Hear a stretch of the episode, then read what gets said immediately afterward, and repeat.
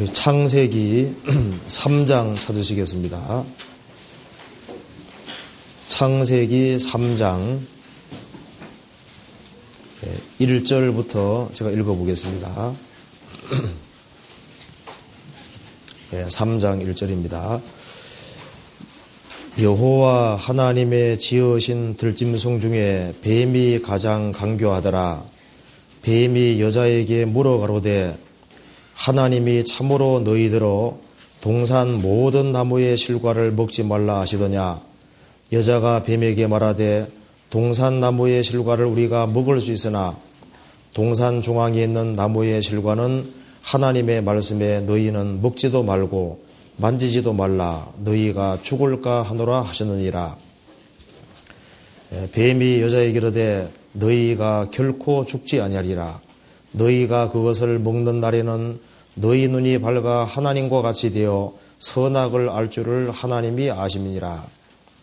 여자가 그 나무를 본즉 먹음직도 하고 보암직도 하고 지혜롭게 할 만큼 탐스럽기도 한 나무인지라 여자가 그 실과를 따먹고 자기와 함께한 남편에게도 주매 그도 먹은지라 네, 거기까지입니다. 네, 이번에 어, 성경 아카데미를 어, 다시 시작하게 됐습니다. 어, 그래서 창세기는 그 많이 읽어 보셨죠? 예. 그래서 아, 제가 좀, 좀 쉬운 것을 택해가지고 천만 다행이라고 생각이 듭니다.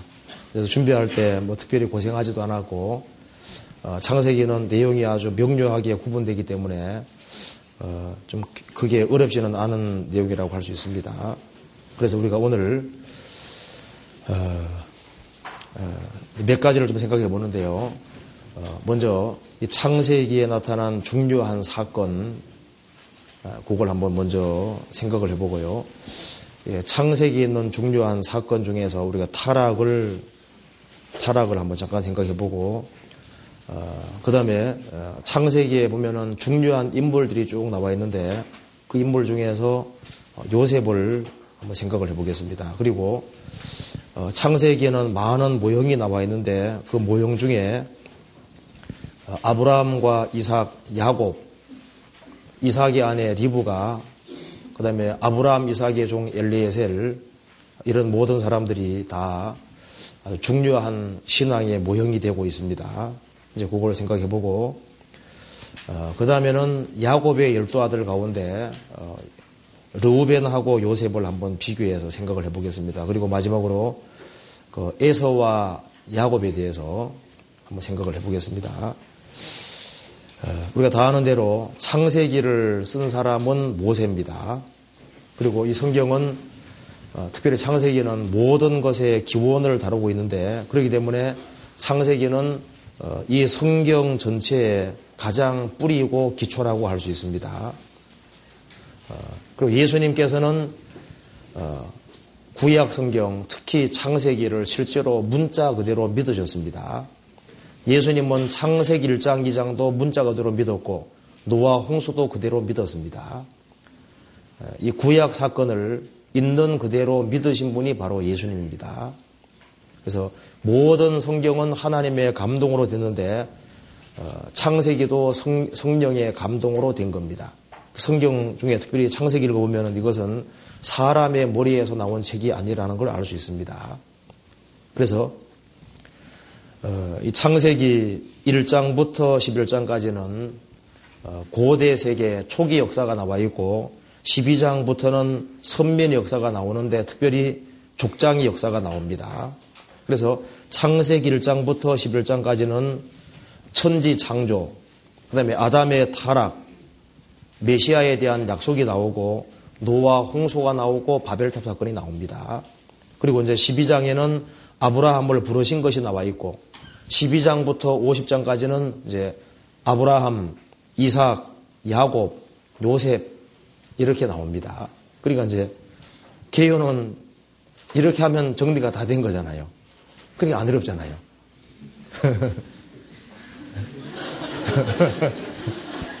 안 어렵죠. 그리고 이제 창세기는 시작이고 요한계시록은 그 끝이기 때문에요.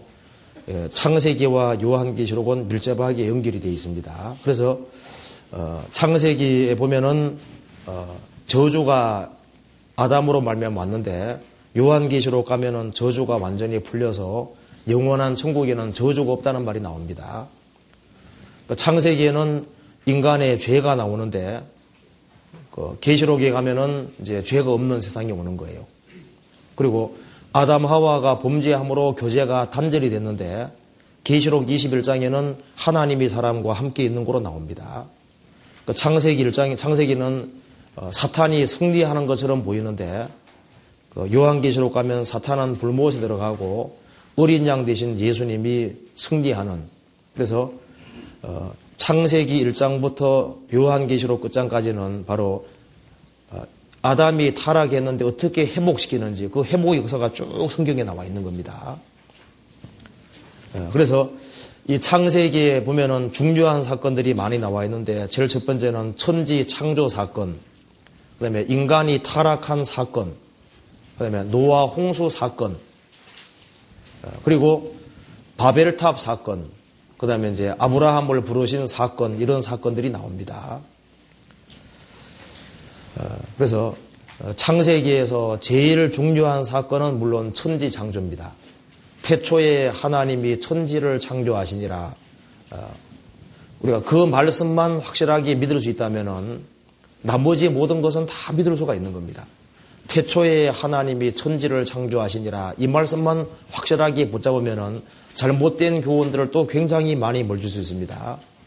태초에 하는 것은 뭘 가리키는 겁니까? 모든 것의 시작을 가리키고 있는 겁니다. 그래서 하나님만 영원하고 이 우주도 지구도 어떤 것도 영원한 것은 없는 겁니다.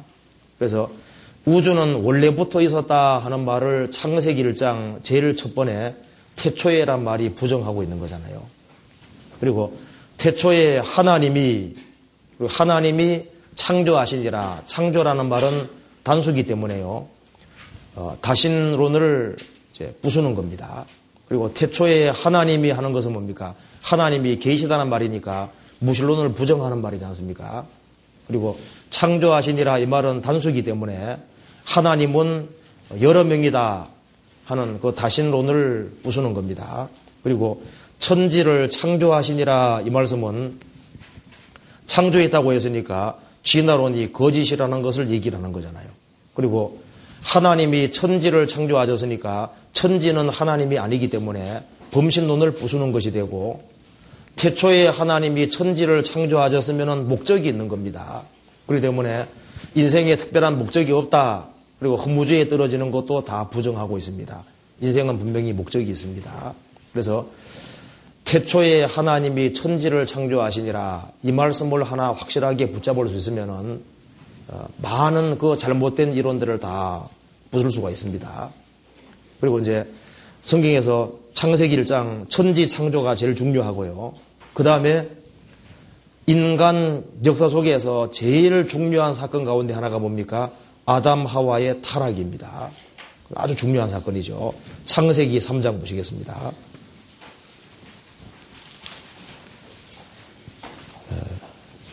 3장 1절 여호와 하나님의 지으신 들짐승 중에 뱀이 가장 강교하더라.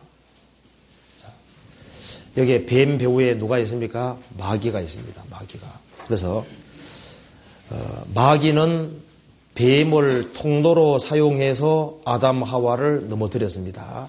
그처럼 마귀는 지금도 어, 매개체를 사용해서 사람들을 넘어뜨리는데 그 매개체로 사용되는 것이 사람이나 사물이나 어떤 짐승 이런 것을 도구로 사용해서 사람을 넘어뜨립니다. 사람이 넘어지는 것 가운데 마귀가 사용하는 것 가운데 가장 특징적인 것이요. 가까운 사람을 통해서 넘어뜨립니다. 그리고 어, 돈을 통해서도 넘어뜨리기도 하고 여러 가지를 사용하는데 대체로 아주 가까운 사람들 통해서 넘어뜨리도록 됩니다. 그래서 어, 마귀가 아담 하와를 넘어뜨릴 때 어, 뱀을 통해서 넘어뜨렸는데 이 창세 당시의 뱀은 흉측한 모습이 아닙니다. 어, 그리고 이 말씀을 보면은 뱀하고 여자가 대화한 것을 보아서 하나님이 천지를 창조하실 때는 사람이 짐승과 대화할 수 있도록 이렇게 되어 있었던 것 같아요. 1절 어, 여호와 하나님의 지으신 들짐승 중에 뱀이 가장 강교하더라.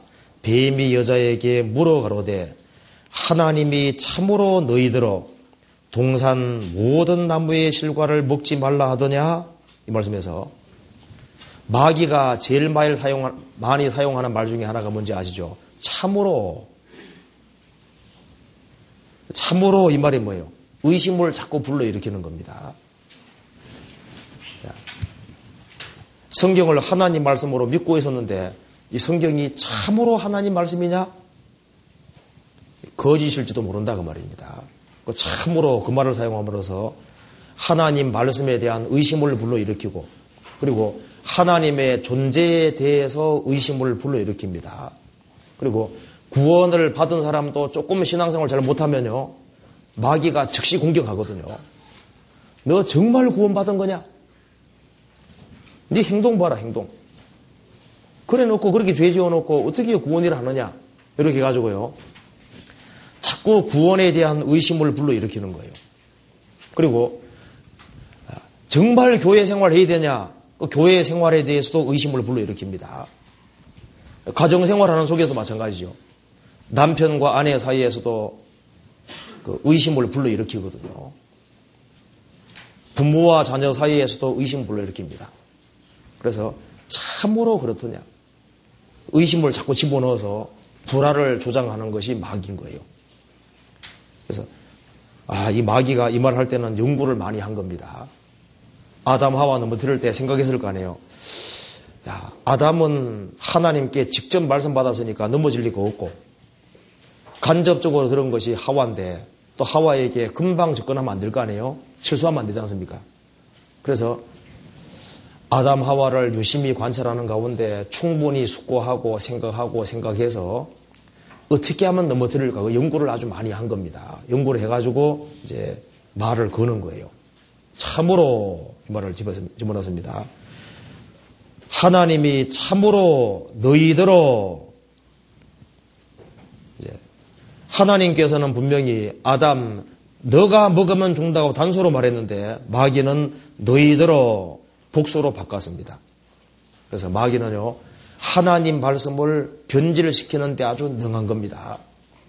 성경에서는 단수 복수가 아주 중요한 거예요. 시제도 중요하고 그래서 하나님께서 분명히 아담에게 한 사람에게 말씀했는데 너희들어 복수로 만들었습니다. 지금도 마귀는요 성경 말씀을 자꾸 변질시킵니다. 그리고 동산 모든 나무의 실과를 먹지 말라 하더냐 하나님을 나쁜 분으로 몰아갔습니다. 야 하나님이 모든 거 다 먹지 말라 하더냐 모든 것. 마귀는 항상 하나님을 아주 괴팍하고 이상한 분으로 몰고 갑니다. 그래서요, 에덴 동산에서 하나님이 모든 것을 다 허용하셨고, 금한 건 하나밖에 없거든요. 지금도 하나님께서 허용한 것이 굉장히 많은 거예요. 이 육체라는 것을 소중하게 여기는 건 전부 다 기독교에서 나온 겁니다. 이 결혼이라는 것이 아주 소중하다. 결혼이 아주 귀한 거다. 그리고 육신의 어떤 활동 같은 것이 아주 귀한 거다.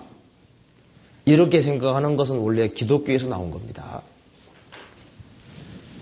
그리고 하나님이 허용한 것이 아주 많이 있는데 마귀는 금한 것을 물고 늘어져서 하나님을 아주 이상한 분으로 만들려고 하는 거예요. 그래서 사람을 하나님께 떼놓기 위해 어떻게 되는 줄 아시죠?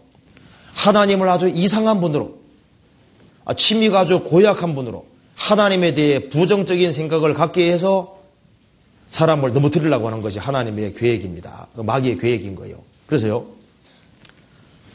구원받고 난 이후에 신앙생활을 하는 가운데 어떤 상황에서도 하나님이 하시는 일은 옳다는 사실을 확고하게 하고 있어야 됩니다. 내가 지금 이해를 못해서 그렇지 하나님은 잘못할 리가 없다. 그 생각이 됩니다. 욥도 재산이 다 날아가고 자식이 10명이나 죽고 머리부터 발까지 병이 들었습니다. 욥도 하나님이 하시는 일이 이해가 되지 않았습니다. 근데 나중에 그 시련을 다 통과하고 난 이후에 욥에게 물어봐요. 욥이 뭐라 그럴까요? 재산이 다 날아가고 10명의 자녀가 죽고 내가 분명히 병이 다 들어서 죽기 전까지 간 것이 사실이지만은 하나님은 가장 자비하시고 긍휼히 계시는 자신이라. 예. 하나님에게는 전년 불의가 없었습니다. 그렇게 말합니다. 베드로가 목 잘라 죽었지만은 베드로에게 물어봐요. 베드로는 하나님은 가장 자비하시고 긍휼히 자십니다. 하나님에게는 절대 불의가 없습니다. 그걸 확고하게 믿어야 되는데 마귀는 그 하나님이 약간 이상한 존재인 것처럼요. 하나님에게 무슨 문제가 있는 것처럼 이제 그런 생각을 불어넣어서 넘어뜨리려고 하는 거예요. 우리의 마음과 생각 속에 그 생각이 없어져야 됩니다. 그리고 마귀는 어, 하나님의 세우신 교회에 대해서도 의문을 불러일으킵니다. 교회의 죄인으로 하나님이 계신 것이 사실이고 주님 역사하시는 것이 사실임에도 불구하고 마귀는 자꾸 의심을 불러일으켜서요. 교회에 대해서 그리고 앞장서서 일하는 사람에 대해서 부정적인 생각을 갖도록 마귀가 만드는 거예요. 지금도 그렇게 합니다. 그리고 성도들에 대해서도 부정적인 생각을 갖도록 마귀는 만드는 거예요. 그래서 형제 자매 사이를 이간시키고서 그래서 결국은 형제자매를 멀리하기 위해서 못들으려고 하는 겁니다. 여기 보면 아주 마귀가 아주 강교하다는 걸 알 수 있습니다. 2절 여자가 뱀에게 말하되 동산 나무의 실과를 우리가 먹을 수 있으나 동산 중앙에 있는 나무의 실과는 하나님의 말씀에 너희는 먹지도 말고 만지지도 말라 너희가 죽을까 하노라 하셨느니라. 자, 너희라고 하니까 우리라고 복수로 받았습니다. 자, 하와는 자기에게 말씀하지 않아서 어떻게 되는 겁니까? 나는 모르겠다 하고 그래야 되는데 주제 넘게 먼저 나서 가지고 어떻게 된 겁니까? 그래서 남자 밑에 들어가게 된 거잖아요. 주제 넘게 나섰기 때문에 하나님께서 여자를 남자 밑에 집어넣은 거예요. 그래서 결혼하고 나면은 아무리 너그러운 남편도 자기 편리한 대로 행동하면요. 좋아할 남편 한 명도 없습니다. 어떤 사람 말하기를요. 아유, 우리 아내는, 우리 남편은 안 그래요. 내가 함부로 행동해도 그게 내버려 두고. 그러냐, 그게 아닙니다. 그건 포기해서 그런 거예요. 하도 말 안 들으니까 포기해서 그런 거고, 그럴 리가 없어요. 근데 결혼해봐요. 그런지 안 그런지. 네, 진짜입니다. 그리고 이제 이게, 어, 먹지도 말고 만지지도 말라. 그래서 처음으로 하나님의 말씀을 덧붙인 자가 하와인 거예요.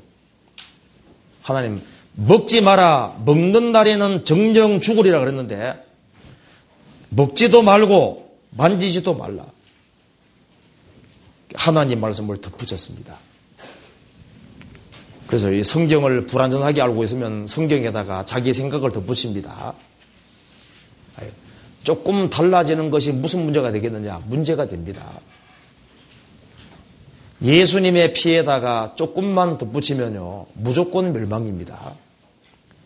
하나님이 안 된다면 절대 안 되는 거예요. 양털과 배실로 섞어 잠그지 마라 그랬습니다. 양털은 예수님 공도 가르치는 거고 배실은 인간 공도 가르치는 겁니다. 그러면 양털 90%에다가 배실을 10%만 섞었습니다. 어디 갈까요? 어디 갈까요? 그치요. 그건 알거든요.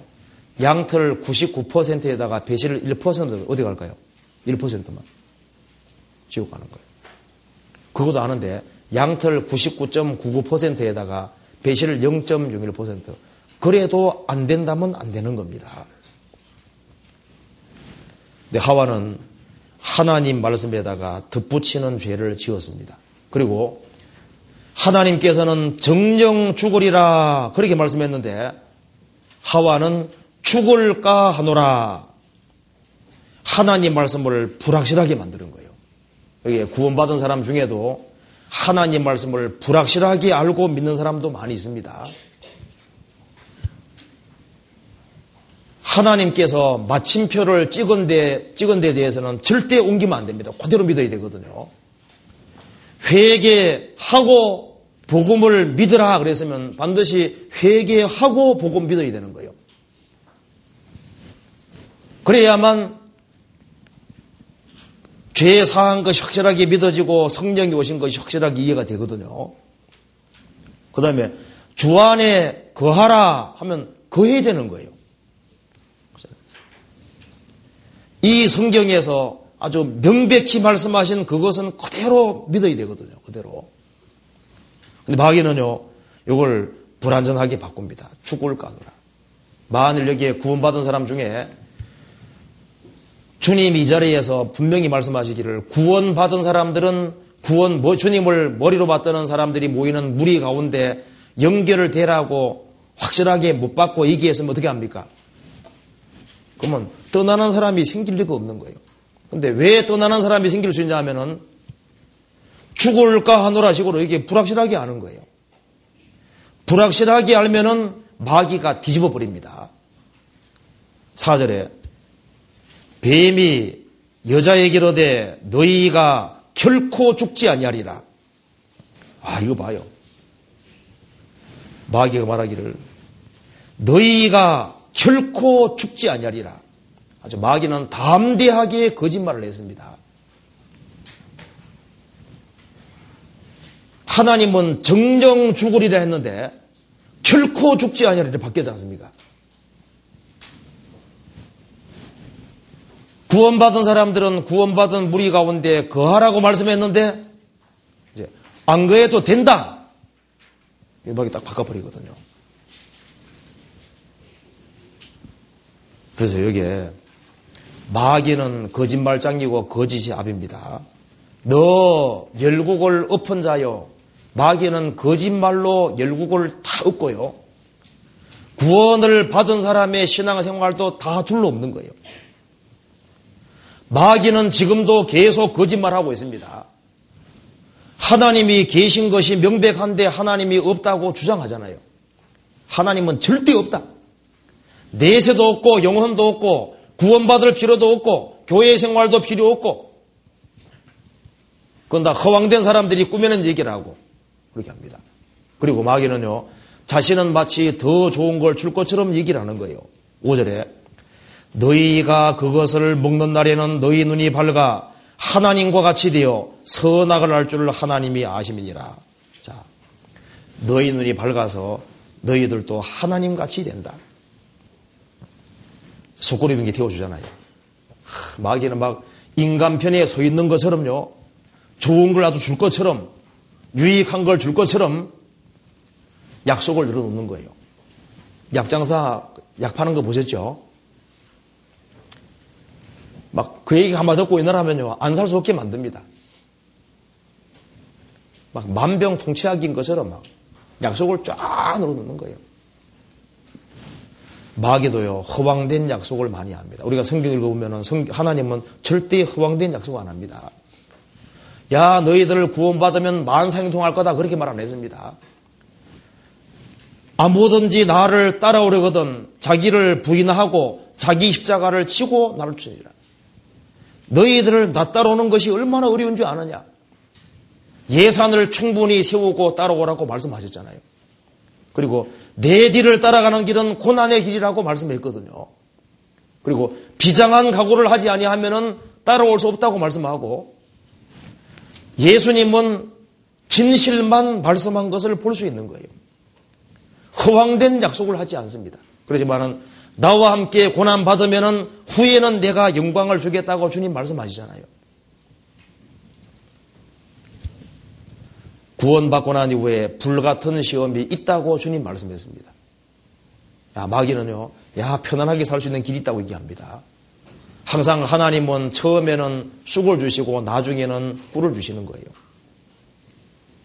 마귀는 처음에는 꿀을 주고 나중에는 쑥을 주는 자입니다. 처음에는 입이 기름보다 미끄러워도 나중에는 완전히 망하게 하는 거예요. 하나님은 정직하신 분입니다. 마귀는 자기가 책임지지도 못할 말을 많이 하고 있잖아요. 거기에 미혹이 돼가지고 넘어가는 거예요. 6절에. 여자가 그 나무를 본즉 먹음직도 하고 부함직도 하고 지혜롭게 할 만큼 탐스럽기도 한 나무인지라. 여자가 유혹을 받고 보니까 그렇게 보였던 거예요. 그냥 평상시에 봤을 때는 그냥, 그냥 나무 과일로 보였거든요. 근데 유혹을 받고 보니까 아주, 아주 좋게 보인 거예요. 마귀는 지금도 육신의 정욕, 안보 경력, 이생의 자랑으로 사람을 유혹하고 넘어뜨리려고 하는 겁니다. 그래서, 그래서 하와가 먹었어요. 유혹받아서 그 실과를 따먹고 자기와 함께한 남편에게도 주며 그도 먹은지라. 아담은 왜 넘어졌습니까? 인정 때문에 넘어졌거든요. 인정. 그래서 마귀가 사용하는 대표적인 무기 가운데 하나가 인정이라는 인정. 인정 가지고 넘어뜨렸습니다. 우리 교회 내에서도 보면은 가끔 한 사람 신앙 잘못되면요. 그 사람이 인정을 사용해서 자기 가까운 사람을 같이 걸고 넘어져서 같이 떠나는 거예요. 인정은 지금도 아주 효과가 있다는 걸 항상 볼 수 있습니다. 그래서 이렇게 해서 아담 하와가 하나님 말씀을 등지고 마귀의 거짓말을 받아들인 겁니다. 자, 창조주의 말을 받아들이지 아니하고 타락한 천사 마귀 피조물의 말을 받아들인 거예요. 우리가 구원받고 난 다음에도 이 하나님의 말씀이 있고 사람이 쓴 책들이 많지 않습니까? 그 사람의 교훈을 더 믿고 하나님 말씀을 더 안 믿는 사람이 있거든요. 솔로몬의 지혜를 배운 사람들이 노인들인데 르호보암이 노인의 교도를 버리고 자기 동료 친구들, 소년들의 교도를 따랐습니다. 그 어리석은 거예요. 우리가 살아가는 가운데 이해되지 않을지라도 항상 하나님 말씀이 옳다는 걸 알 수 있습니다. 그래서 단 하나의 범죄가요, 얼마나 무서운지 볼 수 있잖아요. 선악과를 먹은 그거 하나 때문에 인간이 다 쫓겨나고 선악과를 먹는 것이 단순한 것 같지만은 그 한 행위가 어떻게 됐습니까? 한 행위가 인류 전체를 타락시키고 이 지구를 아수라장으로 만들어 버렸습니다. 큰 죄가 아니라 한 죄가요. 어 사람 말합니다. 아, 죄 하나 별거 아니다. 그러지 않습니다. 마귀가 된 죄가 뭔지 아시죠? 딱 하나인 겁니다. 교만죄, 그것도 한 번 쿠데타거든요. 한 번 쿠데타로 영원히 마귀가 된 거예요. 그렇기 때문에 어, 마귀는 자기는 한 번 범죄로 쫓겨난 놈이기 때문에 사람이 구속받을 수 있는 유일한 길은 예수님의 대속 외에는 다른 방법이 없습니다. 이 사람이 죄를 덜 지었다고 해가지고 주님이 천당 보내주려 고 하면 마귀가 걸고 넘어지는 겁니다. 하나님, 저는 한 번의 범죄를 했는데 왜 나는 지옥 보내시고 이 사람은 죄를 적게 지었을 때도 죄가 있는데 왜 천당 보내시는 겁니까? 하나님 할 말이 없습니다. 사람이 구원될 유일한 길은 주님 피가 내 죄를 대속한 그것을 받아들이는 길 외에는 다른 방법이 없는 거예요.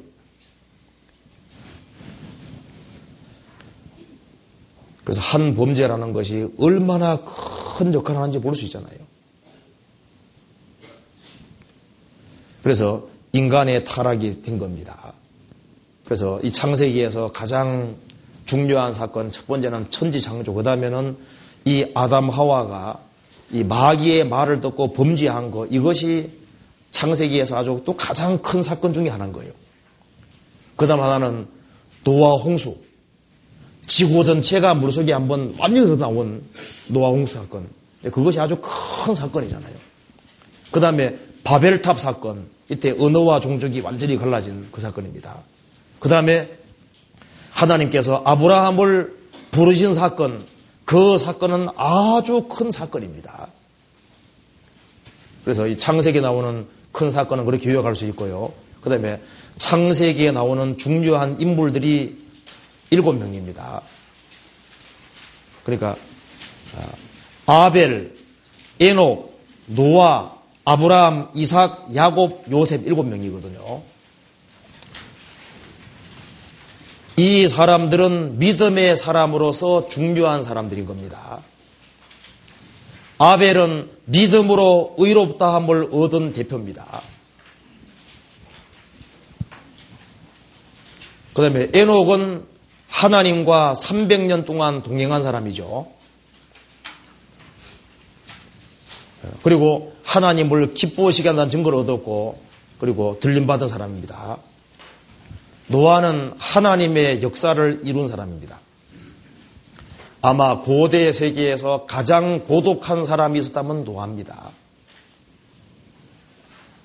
방주에 가족 식구 제외하고는 아무도 안 되잖아요. 그리고 이 노아 살던 시대 때는 타락이 그걸 달리고 있는 시대이기 때문에요.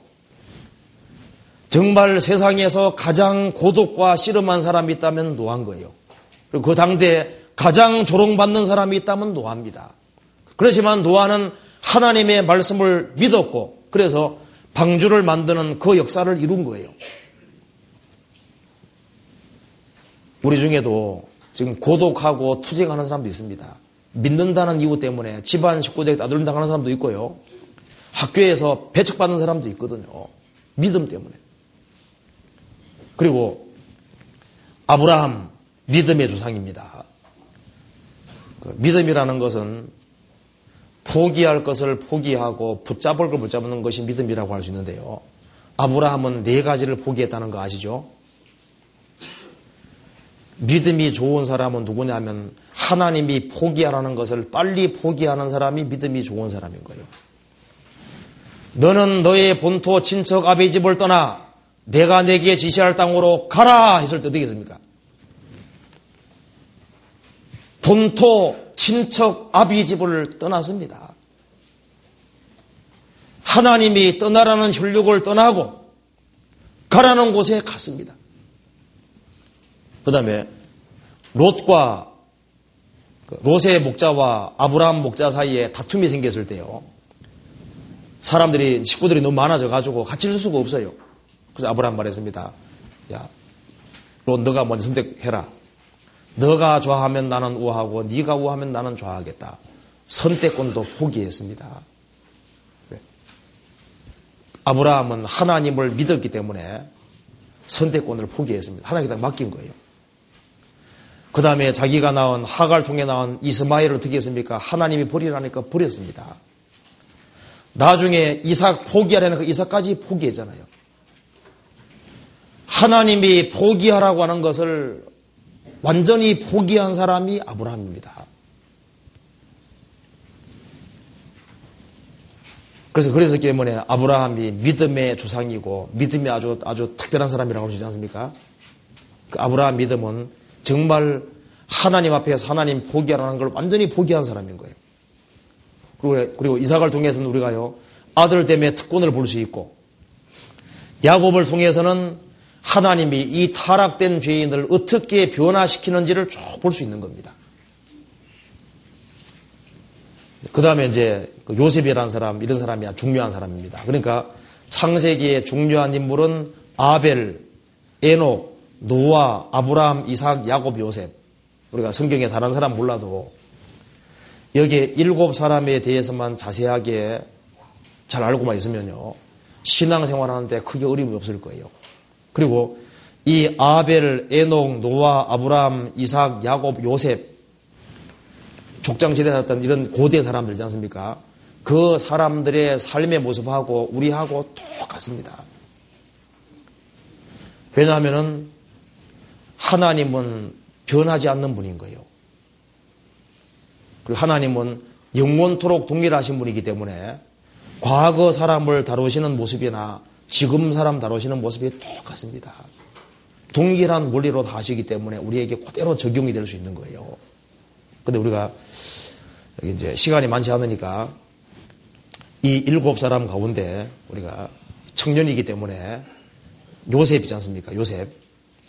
그 요셉에 대해서 조금 배워보는 게 좋을 것 같습니다. 창세기 37장 찾아봅시다.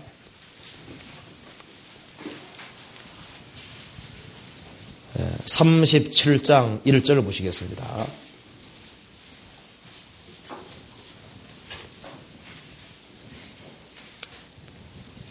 야곱이 가나안 땅 곧 그 아비의 우거하던 땅에 거하였으니 야곱의 약전이 이러하니라. 요셉이 17세의 소년으로서 그 형제와 함께 양을 칠 때 그 아비의 첩 비라와 실바의 아들들 더불어 함께 하였더니 그가 그들의 과실을 아비에게 과하였더라. 요셉은 노년에 얻은 아들이므로 이스라엘이 여러 아들보다 그를 깊이 사랑하여 위하여 채색 옷을 지었더니 그 형들이 아비가 형제들보다 그를 사랑함을 보고 그를 미워하여 그에게 은사가 불평하였더라. 요셉이 꿈을 꾸고 자기 형들에게 고함해 그들이 그를 더욱 미워하였더라. 요셉이 그들에게 이르되 청컨대 나의 꾼 꿈을 들으시오. 우리가 밭에서 곡식을 먹더니 네 단은 일어서고 당신들의 단은 네 단을 둘러서서 절하더이다. 그 형들이 그에게 이르되 내가 참으로 우리의 왕이 되겠느냐 참으로 우리를 다스리게, 다스리게 되겠느냐 하고 그 꿈과 그 말을 인하여 그를 더욱 미워하였더니 요셉이 다시 꿈을 꾸고 그 형들에게 고하여로되 내가 또 꿈을 꾼즉 해와 달과 열한 별이 내게 절하되이다 하니라. 그가 그 꿈으로 부영에게 고함해 그 아비가 그를 꾸짖고 그에게 이르되 너의 꾼 꿈이 무엇이냐?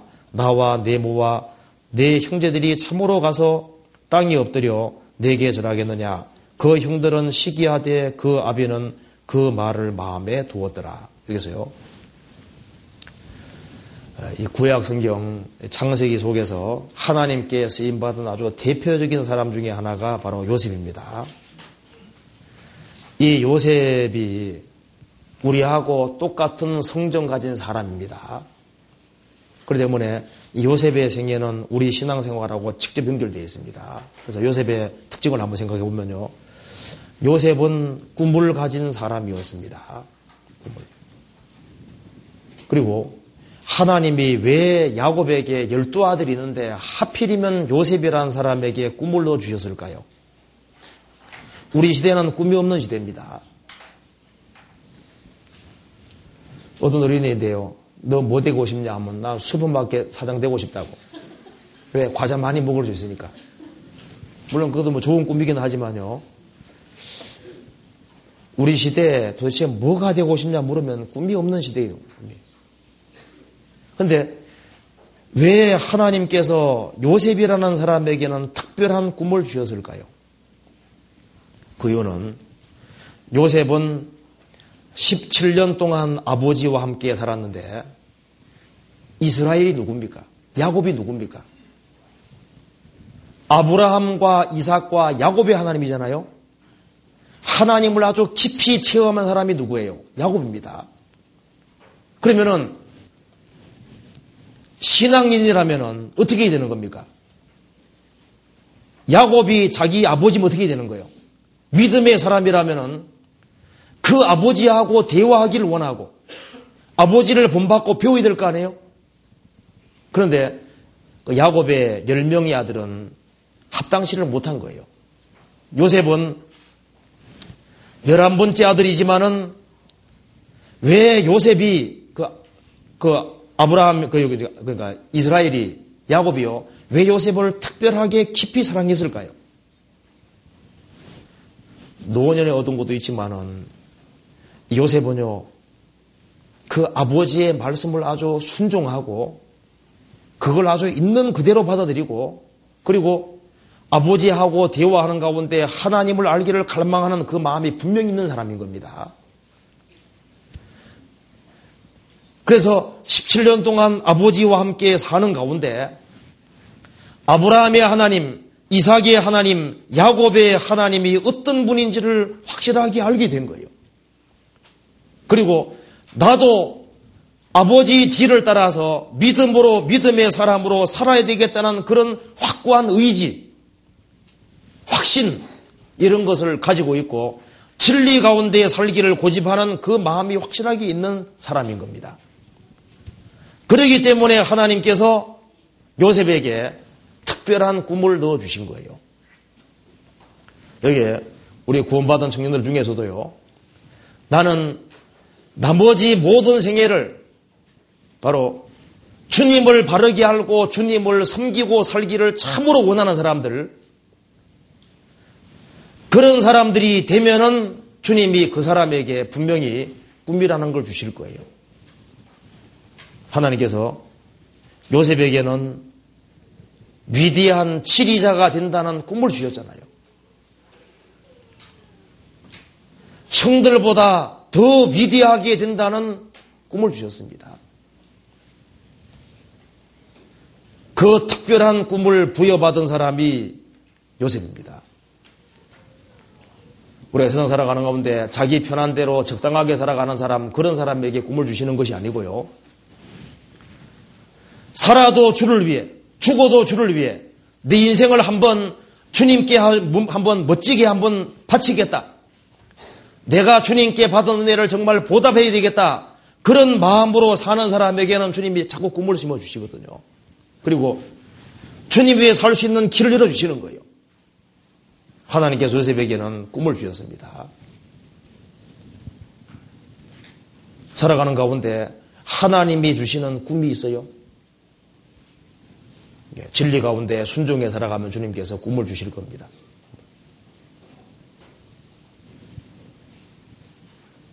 그런 꿈을 주님께서 주셨는데 우리는요 요셉이 총리 대신 되는 꿈보다 더 좋은 꿈을 가지고 있잖아요. 우리는 그리스도의 신부가 된다는 꿈이 있습니다. 우리는 영원한 하나님의 아들로서 그리스도의 우편에서 같이 산다는 그 꿈이 있잖아요. 그렇지 않습니까? 세상 사람들이 알지 못하는 꿈이 구원받으면 생깁니다. 구원받은 사람에게 꿈이 있잖아요. 세상에서 제일 유명한 사람이 누굽니까? 구원받은 사람, 구원받은 사람. 무명한 자 같으나 유명한 자요. 구원받은 사람이 제일 유명한 사람입니다. 우리가 현재는 고생하지만은 장래는 영광을 얻는다는 확실한 꿈이 있는 거예요. 내가 이렇게 못생겨서도 나중에 부활할 때 주님처럼 영광스럽게 부활될 꿈이 있는 거예요. 우리는 주님을 얼굴과 얼굴을 대해서 본다는 꿈이 있습니다. 영원한 기쁨과 즐거움의 세계 속에 들어간다는 꿈이 있는 거예요. 내가 학벌 같은 것이 없다고 할지라도 주님 오시는 그날 주님 계신 세계 속에 들어가면은요 이 세상에 아무리 많은 사람들이 알고 있는 것보다가 더 많은 것을 한순간에 다 알게 되는 거예요. 그리고 이 세상에서도 주님께 쓰임 받을 꿈이 있잖아요. 꿈이 있습니다. 구원받고 난 이후에 꿈이라는 게 있어야 되거든요. 그 확실한 소망, 꿈, 이런 것이 있어야만 신앙생활을 잘할 수가 있는 겁니다. 소망이 있어야지 참고 견딜 수 있는 거예요. 그래서 하나님께서 요셉의 인생을 미리 아시기 때문에 꿈을 넣어주셨습니다. 그래서 나중에 어떻게 했습니까? 이 야곱의 열명의그 요셉의 열명 형들은 요셉을 미워했지 않습니까? 그래서 결국은 에집트에 팔아버렸어요. 그래서 에집트에서 13년 동안 고생을 많이 했는데 그 고생을 다 견딜 수 있었던 근거가 뭘까요? 어째서 요셉은 에집트에 내려갔음에도 불구하고 불평도 하지 않고 원방도 하지 않고 어떻게 해서 묵묵히 모든 걸 견딜 수 있었을까요? 그 근거가 뭐냐면 위대한 사람 야곱, 야곱하고 17년 동안 밀접하게 지낸 그것이요. 13년 동안 고난받는 것을 견디게 만들어준 것이 되는 거예요. 그리고 또 한 가지는 하나님이 특별하게 넣어준 꿈, 자기에게만 넣어준 꿈이 있거든요. 그것이 그로 하여금 모든 것을 견디게 만들었던 겁니다. 그래서 야곱은 생각했을 거 아니에요. 그 요셉은 생각했을 거 아니에요. 아, 아버지가 걸어간 코스를 내가 똑같이 걸어가고 있구나. 아버지가 하나님의 축복을 받은 이후에 형 에서가 죽이려고 하니까 저 하란으로 도망가가지고 처가살이 20년 하면서 고생한 걸 얘기했을 거 안 했을까요? 얘기했을 거 아니에요. 나도 형들이 미워했던 것처럼 에서가 미워했던 것처럼 10명들이 미워해서 에집트에 내려와서 이제 아버지가 20년 동안 처가살이 한 것처럼 나는 에집트에 내려와서 똑같이 고생하는구나. 그리고 나중에 하나님이 축복해 주신 걸 들었을 거 아니에요. 그래서 그 일이 언젠가는 벌어질 거다. 그걸 믿었습니다. 아버지하고 17년 동안 같이 살면서 신앙의 교제를 하고 또 하나님이 개인에게 넣어준 꿈 이런 것이 있기 때문에 그 모든 것이 어려운 상황과 처지를 견디게 만들어준 겁니다. 그래서 요셉은 에집트에 내려가서 어떤 처지에서도 원망과 불평했다는 말이 없잖아요. 마음의 고통은 받았습니다. 그래서요, 우리 한번 생각해 봐요. 요셉이 혈련난신으로 에집트에 내려가는 지금 말이 안 통할 거 아니에요? 반만 되면 어떻게 했을까요? 형 생각한 게 아니라 누구 생각했습니까? 엄마, 아버지. 어머니는 돌아가셨고, 그 자기 아버지 요셉 생각했을, 그 야곱 생각했을 거 아니겠습니까? 눈물을 많이 흘렸을 거예요. 그럼에도 불구하고 형들을 원망하지 않았다고 되어 있습니다. 원망하는 마음이 없었어요. 왜? 이것은 하나님의 허락하심 속에 되어진 것이기 때문에 어떤 상황에 처하더라도 원망하지 않고 꿋꿋하게 견뎠습니다. 우리가요, 상황이 어렵다고 해서 원망하고 불평하고 불만하는 것은요, 신앙이 바르게 되지 않다는 증거가 될 겁니다. 말씀이 마음속에 들어와 있지 않다는 증거가 될 거예요. 그래서 요셉은 어, 원망과 불평을 하지 않는 정말 어떤 상황에서도 감사함으로 받아들이는 그런 사람이었습니다. 그리고 또 한 가지는요. 이것은 하나님이 허락하신 것이기 때문에 거기에서 견디고 살기를 원했습니다. 그래서요. 에집트에 내려가서도 요셉은 성실하게 사는 길을 택했다고 되어 있는 거예요. 예. 성경 창세기 39장 보시겠습니다.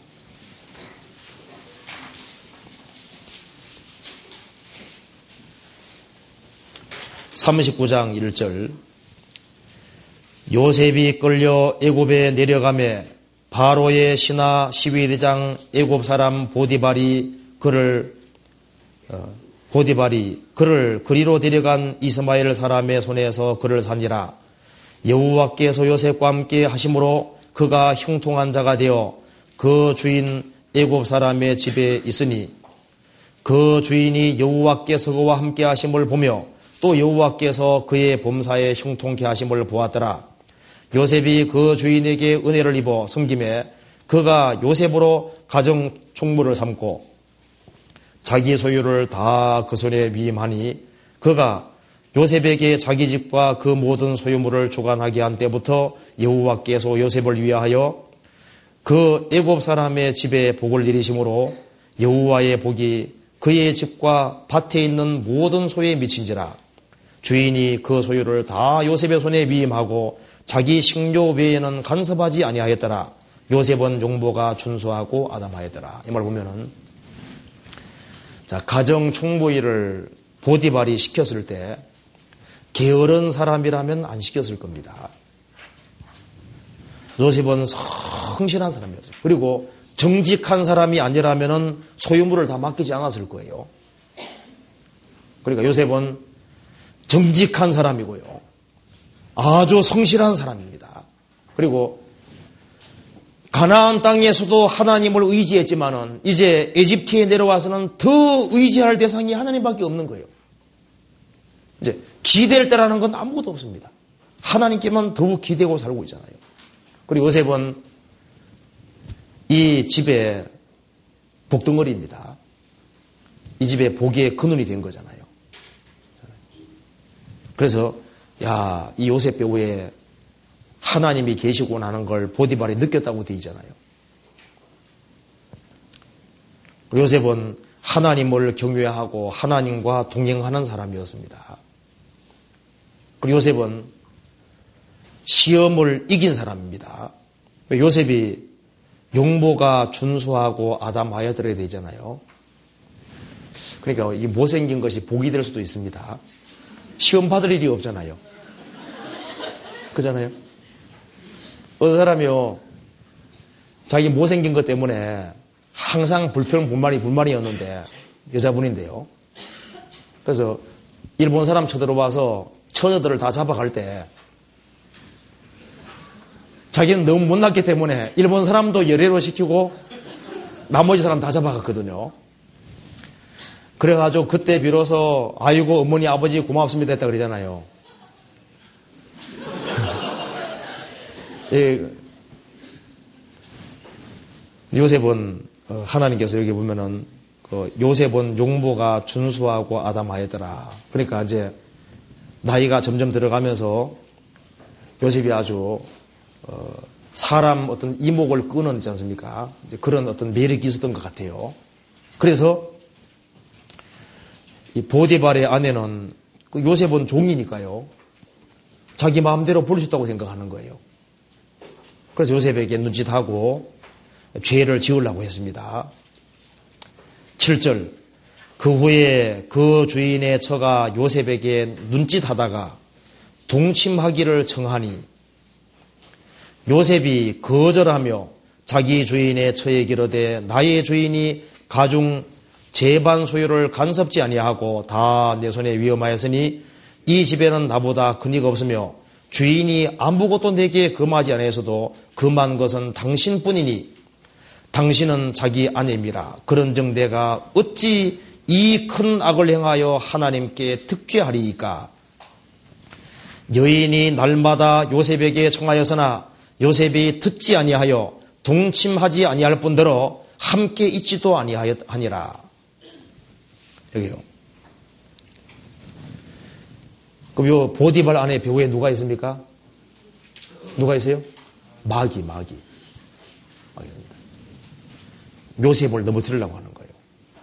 그래서 마귀는 요셉 넘어뜨릴 때 제일 좋은 사람이 누군지를 아는 겁니다. 보디발의 아내는 이 요셉이라는 사람의 주인이고요. 주인이고 종이니까 시키면 돼야 될 사람이지 않습니까? 그리고 가장 넘어뜨리기 쉬운 수단이 바로 보디발 아내인 겁니다. 그렇게 해서 아주 그리고 날마다 요셉에게 정말해서 아주 집요한 거잖아요. 마귀가 집요하게 넘어뜨리려고 하는 거예요. 요셉은 동침하지 아니할 뿐더러 함께 있지도 아니하니라. 요셉이 이 시험에 넘어지면 더 이상 요셉은 없습니다. 근데 요셉은 그럼 왜 이 문제에 대해서 아주 확고할 수 있었냐면은 하나님에 대한 뭘 가지고 있습니까? 확실한 신앙 가지고 있고 자기 아버지 요셉하고 자기 아버지 야곱하고 17년 동안 살은 그것이 있고요. 그 다음에 꿈이 있고, 그리고 하나님이 자기하고 함께 있다는 걸 느끼는 사람인 거예요. 그렇기 때문에 하나님이 자기를 뻔히 보고 있다는 걸 알기 때문에 감히 죄를 지을 수가 없는 거예요. 그래서 요셉이 안 들었던 겁니다. 11절. 그러할 때 요셉이 신부하러 그 집에 들어가니 가더니 그 집 사람은 하나도 거기 없었더라. 이게 홀로 있을 때가 이제 위험한 거예요. 그 여인이 그 옷을 잡고 가로되 나와 동침하자 요셉이 자기 옷을 그 손에 그 손에 버리고 도망하여 나가며 여기서 요셉이 지혜로운 겁니다. 요셉은요 옷을 잡고 물고 늘어질 때 어떻게 해야 됩니까? 손 잡으면서 있지 않습니까? 잡으면서 뺏으면 어떻게 될까요? 이제 보디벌 아내가 들어왔을 때 요셉이 내 손 만졌다고 어, 그게 진짜냐 아니냐 그랬습니다 할 거 아니에요 정직하니까 그러니까 제일 좋은 길은요 그냥 뭐, 뭐 붙잡고 물어 늘어지니까 얼른 버리고 얼른 나왔어요 그리고 하나님이 중심을 아시니까 중심 아시니까 이 요셉이 정말 지혜로운 사람인 겁니다 여자도 이제, 이제 그 요셉의 아내, 그 여기 이제 보디벌 아내가 물고 늘어질 때요. 대충 물고 늘어졌을까요? 맞아, 막 꽉, 막 자꾸 물고 늘어질 거 아니에요. 그냥 막 나라, 못 나라 실갱이 가다 보면 부딪힐 수도 있고. 그러잖아요. 그러니까 요셉은요. 아주 정말 지혜로운 사람인 거예요. 아, 지혜로우잖아요, 봐요. 근데 삼손은, 삼손은, 삼손은 넘어졌잖아요. 날마다 들리라 그러니까 넘어져 버렸습니다. 자, 그래서요, 요셉은 이것 때문에 감옥에 들어가게 된 겁니다. 우리가요, 이 말씀을 지키는 가운데 억울함을 당하면은 하나님이 신호해 줍니다. 그래서 요셉은 진리를 지키는 것 때문에 인생의 슬픔을 많이 겪은 사람인 거예요. 자, 이 세상에서 고생한 사람들이 많이 있지만은요, 요셉도 인생의 슬픔을 많이 겪은 사람입니다. 하나님이 왜 요셉에게 인생의 슬픔을 겪게, 겪게 했을까? 그 이유가 있습니다.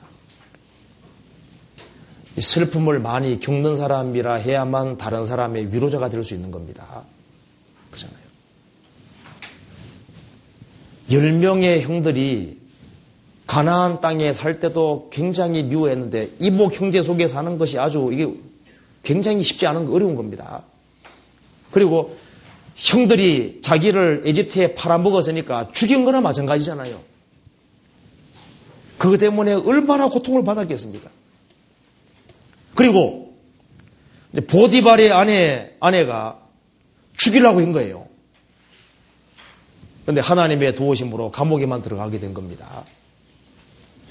요셉은 인생의 슬픔을 많이 겪었습니다. 정말 억울하게 당한 억울하게. 에집트에 내려오게 된 것도 억울하게 내려온 겁니다. 형들의 미움을 받아가지고 내려오게 된 거예요. 감옥에 들어가서 살게 된 것도 완전히 억울한 겁니다. 그런데 그걸 다 견뎠습니다. 하나님께서 우리에게 인생의 슬픔 겪게 하는 것이 있다면 뜻이 있습니다. 가정적으로 어떤 불우한 거 있을 수도 있고요. 뭔가 쓰라는 게 있을 수 있을 거예요. 그거 잘 견뎌봐요. 잘 견뎌보면은요. 그 사람이 다른 사람을 위로할 수 있는 사람이 되도록 됩니다. 그리고 요셉은 이런 억울한 일을 당했지만 하나님은 그것을 통해서 어떻게 했습니까? 요셉을 단련시켰습니다. 몇 년 동안? 13년 동안 단련시켰습니다. 그리고 확실히 알 수 있는 사실 중에 하나는요. 하나님은 하나님이 쓰고자 하는 사람은 반드시 단련시킵니다. 무엇에도 하나님께서 사용하시기를 원하셨기 때문에 광야 생활 40년을 주신 거예요. 미디안 광야로 내몰았습니다. 그 왕자인 사람이 어떻게 됐습니까? 왕자인 사람이 미디안 광야에서 양치는 생활 40년 보낸 거예요. 하나님께서도 요셉이 합당한 사람이기 때문에 13년 동안 단련시킨 겁니다.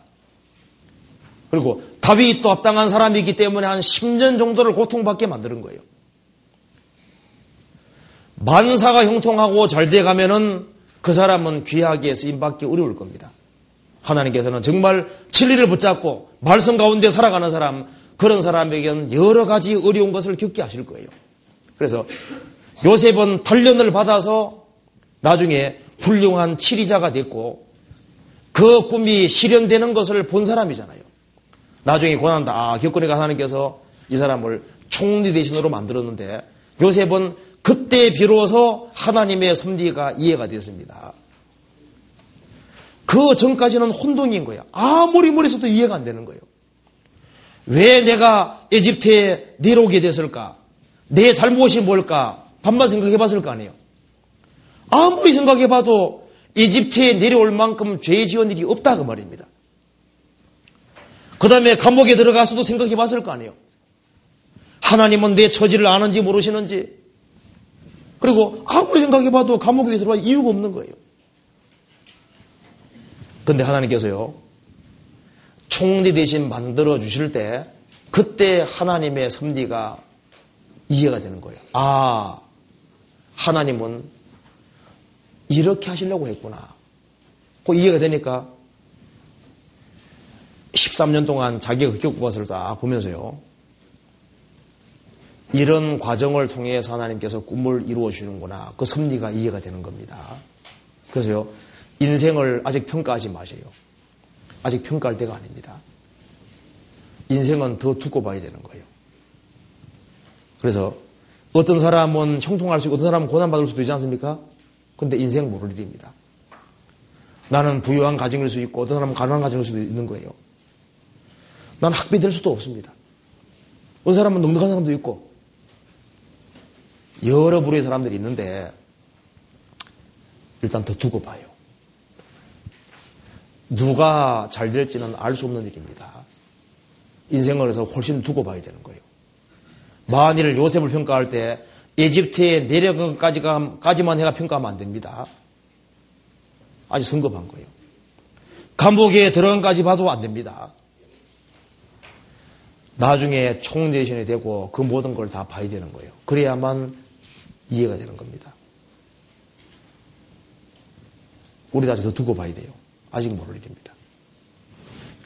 그래서 요셉은 자기 꿈이 실현되는 걸 봤고요. 그 다음에 하나님께서 7년 풍년 후에 7년 기근노당을 알게 주지 않습니까? 그래서 7년 풍년 지난 이후에 그 자기 형들 일명이 찾아왔습니다. 그때 복수하기 좋은 기회잖아요. 형들이 쭉 한 거예요. 근데 요셉이요, 형들을 복수한 것이 아니라 형들이 아주 곤란을 많이 당한 거 아시죠? 너희들 정탐꾼이다 하면서 아주 굉장히 어렵게 많이 했습니다. 왜 그렇게 했을까요? 요셉은 사람을 아주 잘하는 사람이 된 거예요. 감옥에 들어갔고, 자, 요셉은 가정 사무부터 한 사람입니다. 밑바닥부터 한 사람인 거예요. 밑바닥부터. 그리고 이제 가정 총무를 보면서 더 많은 사람을 대하게 됐고 이제 에집트에 내려가서 어떻습니까? 에집트 그 감옥에 들어가서는요. 죄수라는 사람은 특별한 사람들이잖아요. 그러니까 별 사람들을 다 겪어보는 거예요. 그렇기 때문에 사람 심리 파악이나 모든 걸 아주 빨리 하는 사람이 되는 겁니다.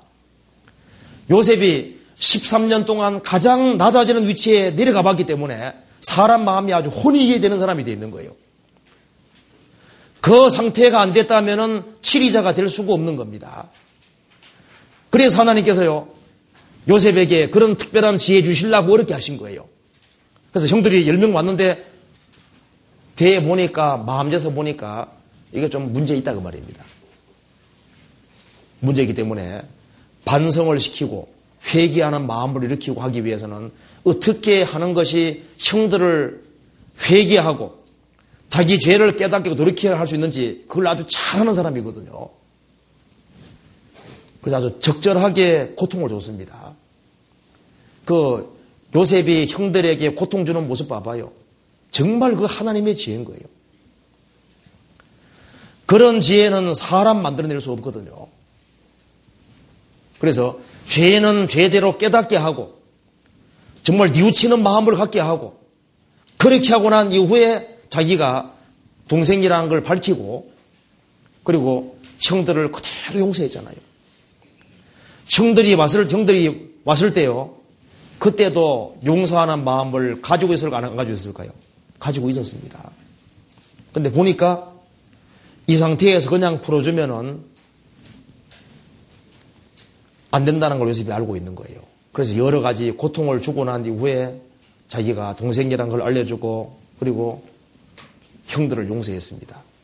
용서할 수 있는 사람, 그 사람이 정말 큰 사람이잖아요. 자기를 죽일라는 사람을 용서했습니다. 형들을 다 기꺼이 용서했어요. 그리고 요셉이 총대신 되고 난 이후에 걸고 넘어질 사람이 있다면 누굴까요? 보디벌 안에. 이제 왕 다음으로 파라오 왕 다음으로 높은 사람이니까 어떻게 할 수 있습니까? 수배령을 전국에 내려가지고 보디발 안에 잡아오라 고할거 아니에요? 그렇게 했다는 말이 없어요. 요셉은 기꺼이 용서하는 길을 택했습니다. 이런 거 봤을 때 우리가요, 요셉을 본받을 사람 중에 하나로 우리가 확실히 받아들일 수 있습니다. 요셉, 그리고 요셉은 자기가 에집트에 평생 살면서요. 가나안 땅을 계속 사모하는 사람이었잖아요. 그래서 자기가 죽음을 건너갈 때는 죽고서라도 가나안 땅 가기를 그렇게 원했던 사람인 겁니다. 그리고 요셉이요. 에집트에 살면서 자식을 낳고 이름을 어떻게 지은지 아시죠? 찾아봅시다. 창세기 41장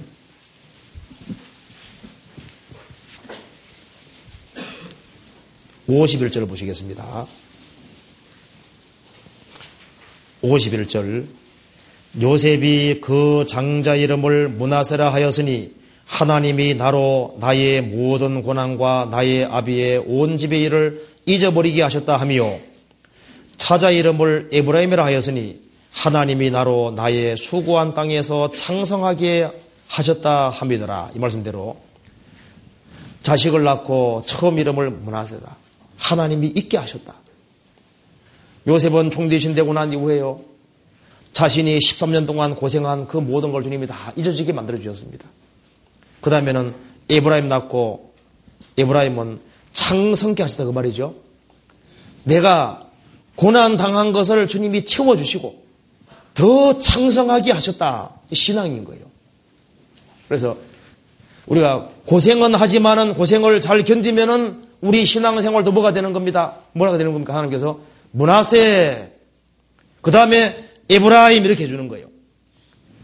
그리스도인들이 고생해도 고생을 잘 견디면 하나님께서 문하세 고생을 다 잊어지게 만들어 주시고 고생하고 수고한 것을 하나님께서 그걸 축복으로 채워 주시기 때문에 에브라임이다.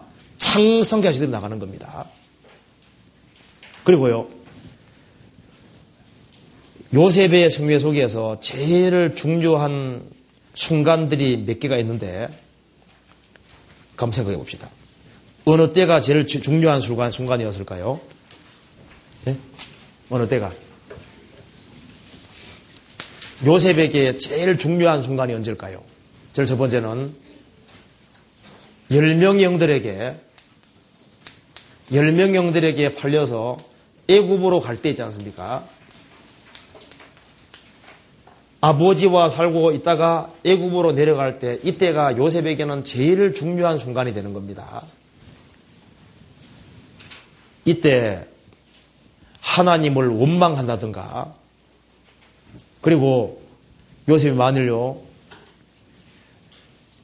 이집트에 잡혀가는 것 때문에 신세 한탄만 하고 있고 이렇게 하면은요 요셉은 귀 쓰임 받을 수 없습니다. 그래서 이집트에 팔려갈 때 이때가 이때 이것을 있는 그대로 받아들이고 신앙으로 받아들이는 그것이 요셉에게 제일 중요한 순간이었고요. 그다음 또한 가지 중요한 순간이 언제냐면은 보디발의 아내가 유혹할 때 유혹할 때 이것이 요셉에게 가장 중요한 청년 청정기에 이것이 제일 중요한 순간이었습니다. 그 다음에 또 한 가지는요. 감옥에 내려갈 때 그때가 요셉에게 아주 중요한 순간이었는데요. 요셉은 나중에 깨달았는데 이 감옥에 몇 년 동안 있는 이것이요. 자기 신앙이 아주 가장 유익했다는 건 나중에 알게 되었습니다. 그 다음에, 그 다음에 중요한 순간이 언제냐면은 요셉이 총리 대신 되고 난 이후에 총리 대신 되고 난 이후에 한 잘 됐을 때 만사가 잘 돼갈 때 하나님을 잊을 수도 있잖아요. 사람은 어려울 때 하나님 기억하다가 잘 되면 잊어먹는 경우도 있거든요. 요셉은요 총리 대신 되고 난 이후에도 항상 하나님께만 영광을 돌렸습니다. 그 다음에 요셉에게 중요한 순간이 언제냐면은 자기 형들을 만났을 때. 근데 요셉은 보면요. 하나같이 처신을 다 잘했습니다. 정말 요셉은 처신을 잘했습니다.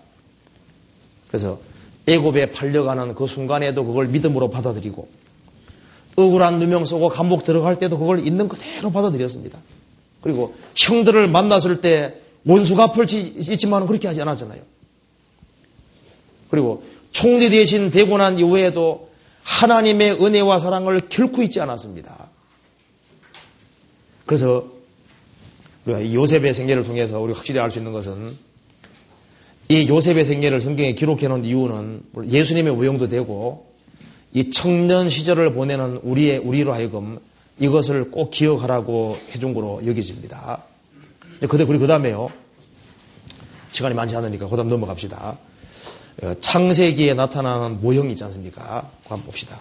모형 보면은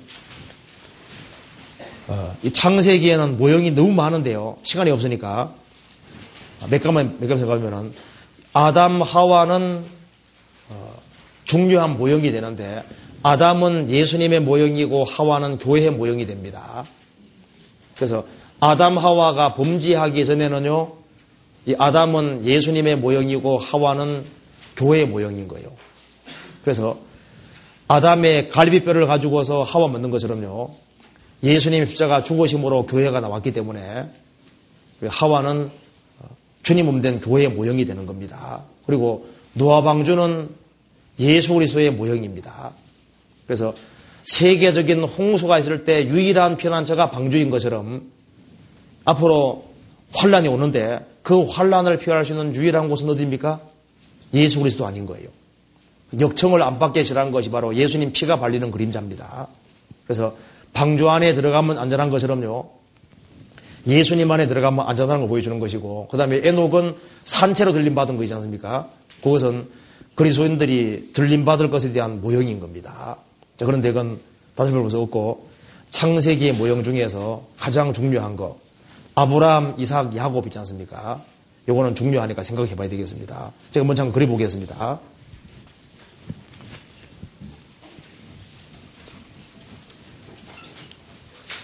요걸 잘하는 게 신앙에 좀 도움이 되는데요. 아브라함은 성부 하나님의 모형이고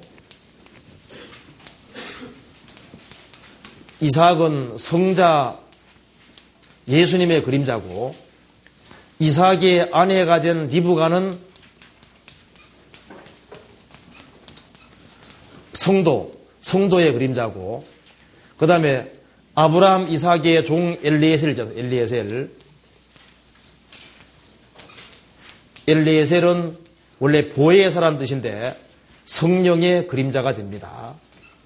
그리고 하나님을 가리켜서 아브라함의 하나님, 이삭의 하나님, 또 야곱의 하나님 이렇게 나오는데 하나님이 나오지 않습니까? 그 아브라함을 통해서는 성부 하나님의 모습이 드러나 있고 이삭을 통해서는 성자 하나님의 모습이 드러나 있고 야곱을 통해서는 아주 약은 그 야곱을 하나님께서 변화시켜 가지고 이스라엘로 바꾸는 이것이 뭐예요? 성령께서 한 죄인을 완전히 변화시켜서 새 사람으로 만드는 과정을 보여주기 때문에 아브라함은 성부 하나님의 모형, 이삭은 성자 하나님의 모형, 야곱은 성령 하나님이 죄인을 어떻게 변화시켜서 하나님의 사람을 만든지 그건 모형이 되는 겁니다. 그래서요, 한번 생각해 봅시다. 어, 아브라함은 하나님의 모형입니다. 성부 하나님의 모형입니다. 이삭은 예수 그리스도의 모형이 됩니다. 그래서 비교해 보면은 이삭과 그리스도는 모두 약속의 시입니다. 두 사람의 탄생은 모두 미리 알려졌고 두 사람은 태어나기 전에 이름이 먼저 주어졌습니다. 그리고 두 사람 다, 다 초자연적 출생입니다. 왜냐하면은, 그 사라도 경수 끊어진 거 아시죠? 아브라함도 힘이 없었습니다. 근데 하나님의 약속으로 태어나게 된 거예요. 그리고 두 사람은 모두 독자로 불리우고요. 이삭은 자신을 태울 나무를 지고 간 것처럼 예수님도 했습니까? 십자가 지고 가셨잖아요. 두 사람 다 아버지에게 버림을 받았습니다. 그리고 두 사람 다 죽음에서 부활했지 않습니까? 이삭은 사실 죽은 거나 마찬가지인 거예요. 그래서 이삭은 바로 예수님의 모형이고요. 엘리에셀은 성령의 모형입니다. 그래서 엘리에셀이 아브라함의 종이었던 것처럼요. 성령 성령은 하나님과 바로 예수님의 종으로 오셨습니다. 그 엘리에셀이 하란으로 가서 이삭을 위해 신부를 데려오는 사명을 받은 것처럼 성령께서도 그리스도를 위해 신부를 데려오도록 하늘로부터 보내심을 받은 겁니다. 그리고 엘리에셀이 이삭의 신부를 데려오도록 부르심 받은 때는 하나님께 아브라함을 제물로 드린 후인 것처럼 예수님께서도 죽으시고 부활하신 후에 성령이 그리스도의 신부를 데려오도록 보내심을 받은 겁니다. 엘리에셀은 자신에 관하여는 말하지 않고 그 주인의 아들에 관하여 증거한 것처럼 성령께서도 자신이 아니라 바로 하나님과 그리스도에 대해서 증거합니다. 그리고 어, 엘리에셀의 사명은 리브가 신부를 취해서 성낙을 받아내서 어떻게 했습니까? 이삭에게 이끌어주는 역할을 했던 것처럼요. 성령 하나님이 하시는 일도 어떤 일입니까? 사람들로 하여금 그리스도를 믿게 해서 결국은 그리스도의 신부가 되게 하는 이 역할을 하는 것이 가장 주된 사역. 그래서 성령이 하시는 가장 큰 일은 신부를 준비시키는 겁니다. 신부를. 그래서 성령이 하시는 제일 큰 일이 뭐냐? 큰 일은 아브라함과 이삭의 종 엘리에셀, 엘리에셀은 보혜사라는 뜻입니다. 보혜사. 보혜사가 성령이죠.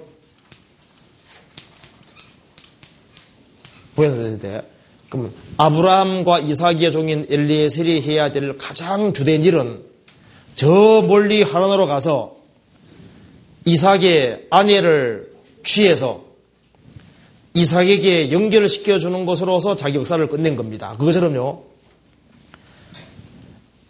성부 하나님이 성자 하나님 예수 그리스도를 십자가에 드리고 난 이후에 성령께서 오셔서 이 세상에 오셔서 하시는 가장 주된 일은 한 사람 한 사람을 구원해서 그 구원받은 사람을 그리스도의 신부로 만들어서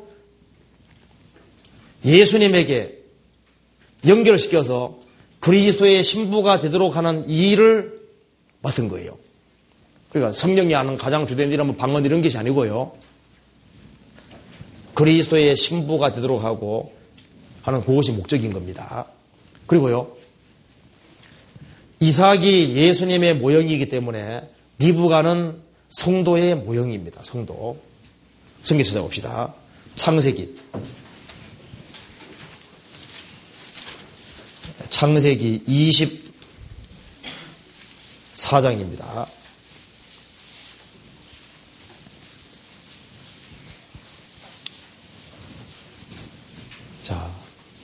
24장 10절입니다.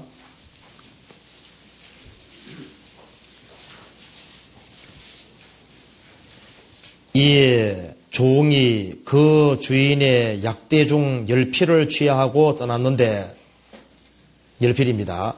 곧 그 주인의 모든 좋은 것을 가지고 떠나 메소포타미아로 가서 나홀의 성에 이르러 그 약대를 성박 우물 곁에 굴렸으니 저녁 때라 여인들이 물을 길러 나올 때였더라. 그 가 로되 우리 주인 아브라함의 하나님 여호와여 원컨대 오늘날 나로 순적히 만나게 하사 나의 주인 아브라함에게 은혜 풀게 은혜를 베푸시옵소서. 성종 사람의 딸들이 물을 길러 나오게 싸우니 내가 우물 곁에 섰다가 한 소녀에게 이르기를 청컨대 너는 물 항아리를 기울여 나로 마시게 하라 하리니 그가 그의 대답이 마시라 내가 당신의 약대에게도 마시오라 하면 그는 주께서 주의 종 이삭을 위하여 정하신 자라 이로 인하여 주께서 나의 주인에게 은혜 부심을 내가 알겠나이다. 여기서요. 이제 엘리에셀은 이제 이삭의 신부를 취하러 취하러 하란까지 왔습니다. 쉽게 말하면 성령께서 세상까지 오셨다 그 말입니다. 오셨는데 누가 이삭의 아내가 되는지 보세요. 15절에 말을 마치지 못하여서 리브가가 물 항아리를 어깨에 메고 나오니 그는 아브라함의 동생 나홀의 아내 밀가의 아들 부두엘의 소생이라. 그러니까 뭡니까? 하나님을 향한 확실한 믿음이 있는 여자인 겁니다. 그러니까 이방 여인은 안 되고 이삭의 아내를 취할 때 아브라함이 얘기했습니다. 이방 여인은 안 되고 내 친족에게 가서 취해오라 그랬거든요. 왜? 그 친족이 하나님을 믿는 사람인 겁니다. 그래서 아브라함의 동생, 동생이 나홀인데 나홀의 아내 밀가의 아들 부두엘의 소생이라 이렇게 얘기하고 있는 이유가 뭐예요? 믿음의 여인이기 때문에 이렇게 말하고 있는 겁니다. 그래서 이삭의 아내가 되는 첫 번째 자격은 뭡니까? 믿음인 거예요, 믿음. 자, 리브가가 하나님을 향한 확실한 믿음이 없었다면 이삭의 아내가 됩니까? 안 됩니까? 안 되는 거예요. 그처럼요, 그리스도의 신부가 되는 자격 중에 제일 첫 번째가 뭐예요? 하나님을 향한 확실한 믿음입니다. 믿음. 믿음이 있었기 때문에 주님께서 연결시켜 준 거예요. 또 한 가지는 16절. 그 소녀는 보기에 심히 아리따고 지금까지 남자 가까이 아니한 처녀더라. 어떤 자입니까? 정조를 지키는 자였습니다. 자, 만일 이 리브가가 정조를 버리고 있었다면 부정한 짓을 했다면 어떻게 될까요? 그러면은 이삭의 아내가 될 자격이 없는 겁니다. 그렇잖아요? 그것처럼요. 이 세상에서 정조는 아주 중요한 겁니다. 정조는 생명만큼 중요한 겁니다. 우리 시대에 정조에 대한 간님 없으시잖아요. 여기에 그 소녀는 보기에 심히 아리따꼴이 되어 있으니까 유혹 받았을까 안 받았을까요? 유혹을 받았지만은 남자 가까이 아니한 처녀더라. 그러니까 지조를 딱 지키고 있는 거예요. 우리는 구원받고 난 이후에 뭐가 돼야 되는 겁니까? 정결한 처녀가 돼야 되거든요. 신앙의 지조를 지키다가 예수님 만나야 되는 거예요. 만일 우리가 예수님을 만나야 되는데 이 세상을 사랑하다가 예수님을 만나면은 합당치 않을 겁니다. 신앙의 지조를 안 지키고서 이삭의 아내는 될 수 없는 거예요. 그래서 우리가 영적인 신앙의 지조가 있거든요. 그래서 나는 그리스도의 신부로서 자기를 깨끗하게 할 책임이 있는 거예요. 그래서 리브가는 신앙의 지조를 지키고 있었습니다. 정결한 처녀로 있었습니다.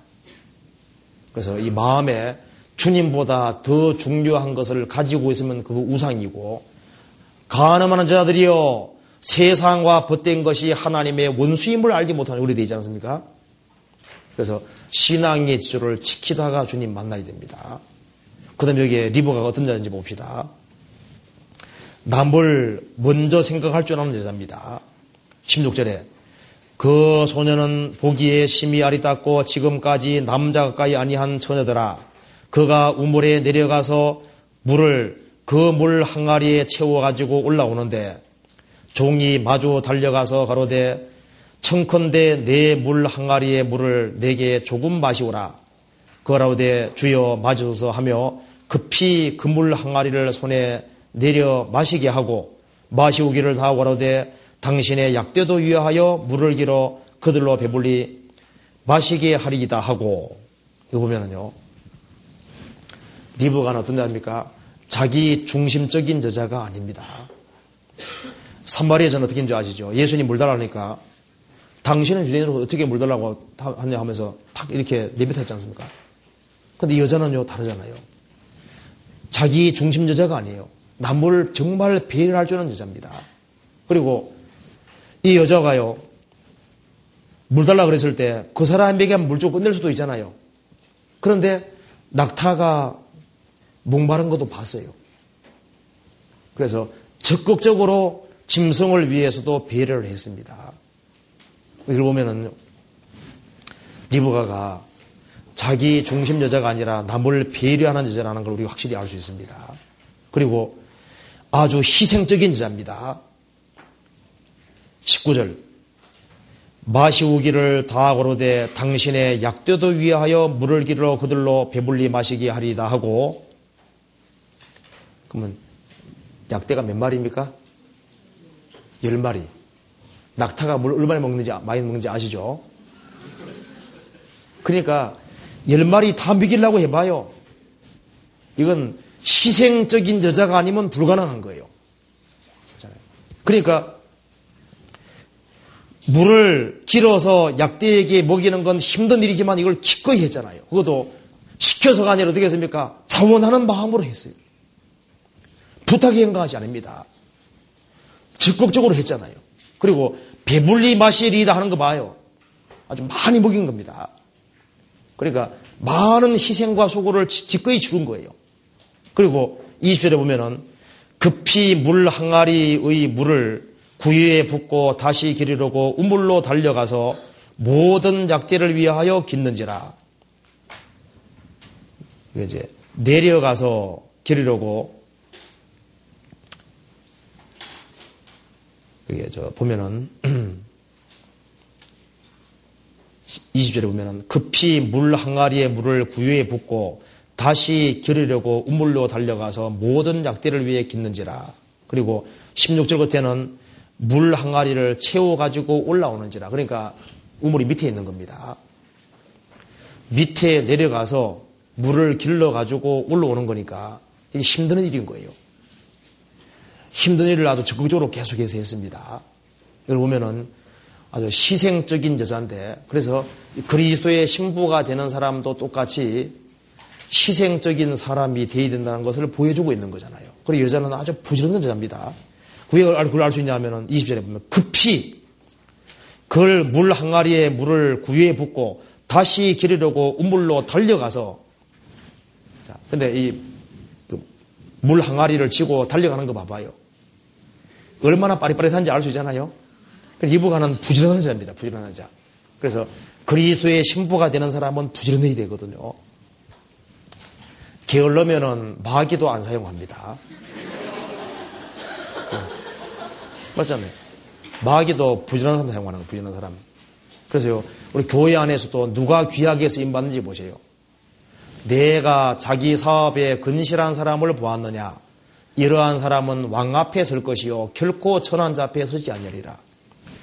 정말 부지런하지 않습니까? 그리고 부지런할 뿐 아니라 선을 행하는데 아주 신속한 거예요. 선을 행할 수 있는 찬스가 주어졌는데 이걸 안 놓치고요. 아주 신속하게, 아주 급히, 급히, 급히 달려가서 선을 행하기에 신속히 하고 지치지 않았습니다. 그리고 이 여자는 아주 강건한 여자라는 걸 알 수 있지 않았습니까? 구원받은 사람은 영적으로 강건할 필요가 있거든요. 이 일을 잘하려면 여자는 보면은 리브가는 잘 먹는 여자인 거예요. 잘 안 먹으면 이렇게 일을 하겠어요? 구원받고 난 다음에 영적으로 강건하면 잘 먹어야 돼요. 잘 먹어야 돼. 잘 먹어야지 일을 열심히 할 수 있죠. 그리고 이 리버가는 친절과 온유 여자입니다. 그 뒤에 쭉 읽어보면은 참 얼마나 그 낯선 사람인데 친절하게 자기 집으로 안내하는 거 봐요. 친절과 온유 여자입니다. 모든 사람에 대해서 사랑과 친절과 온유로 대했습니다. 그리고 그 다음 한 장 넘겨봅시다. 이제 그래서 집에 들어가서 얘기를 마치고요. 이제 그 뒤에 봅시다. 55절. 54절. 아, 이에 그들 곧 종과 종자들이 먹고 마시고 유숙하고 아침에 일어나서 그 가로되 나를 보내어 주인에게로 돌아가게 하소서 리브가의 오라비와 그 미가 가로되 처녀로 며칠을 적어도 열흘을 우리와 함께 있게 하라 그 후에 그가 갈 것이라 것이니라. 그 사람이 그들에게 이르되 나를 말려치 마소서. 여호와께서 내게 형통한 길을 주었으니 나를 보내어 내 주인에게 돌아가게 하소서. 그들이 가로되 우리가 소녀를 불러 그에게 물으리라 하고 리브가를 불러 그에게 대답하되 그다 같이 읽겠습니다. 내가 이 사람과 함께 가려느냐? 그가 대답하되 가겠나이다 그 전날 만났는데 그나 그 다음 날 즉시 떠나는 거 봐요. 리브가 야 어? 이거 정말 대단한 주제 아니에요? 근데 그, 그 가려면요, 한 30일 걸리는 길입니다. 그러니까, 하란에서부터 이삭 있는 곳까지 올라오면 30일 걸리는 길이거든요. 그 먼 길을 가는데, 가겠느냐? 예, 가겠나이다. 왜? 하나님께로 났기 때문에 가겠나이다. 결단이죠, 결단이죠. 이거 보면 이 리브가는요, 혈육을 이긴 여자입니다. 이게 아브라함 모습하고 똑같잖아요. 너의 본토 친척 아비 집을 떠나 그 말대로 이 리브가도 이삭의 신부가 되기 위해서 어떻게 했습니까? 자기의 부모, 형제, 정든 고향 모든 것을 다 뒤로 하고 가겠나이다 하고 떠나잖아요. 룻도 결단자입니다. 이스라엘 땅에는 아는 사람이 없잖아요. 정든 고향과 부모를 다 뒤로 하고 시어머니를 따라서 어떻게 했습니까? 무압 땅에서 가나안 땅으로 왔습니다. 결단이거든요. 신앙은 때로 결단이라는 것이 필요합니다. 그래서요. 가겠느냐 하니까 예 가겠나이다 떠나는데 그렇게 해서 이삭의 아내가 되는 거예요. 우리도 구원받을 때요. 이 세상 것을 포기해서라도 구원받아야 되겠다는 건 의지와 마음이 있는 그 사람이 구원받은 거예요. 그리고 구원받은 사람은 누구든지 리브 같은 마음이 있거든요. 성령께서 가겠느냐 하면 예 가겠나이다. 모든 것을 뒤로 하고 자 부모 형제 자매 모든 친구가 반대한다 할지라도 나는 신앙의 길을 가겠나이다. 그 결단이지 않습니까? 그런 결단의 여자입니다. 리브가는 나무 뿌리가 뽑힌 여자와 똑같은 거예요. 겨자치 하나를 만한 믿음이 있으면 된다 그랬습니까? 뽕나무뿌리 뽑혀서 바다에 심규를 했을 것이요. 그게 응했을 거라 그랬습니다.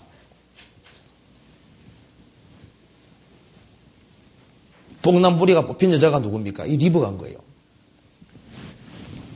이 하란, 메소타미아 이 지역에 뿌리를 콱 파고 살았잖아요.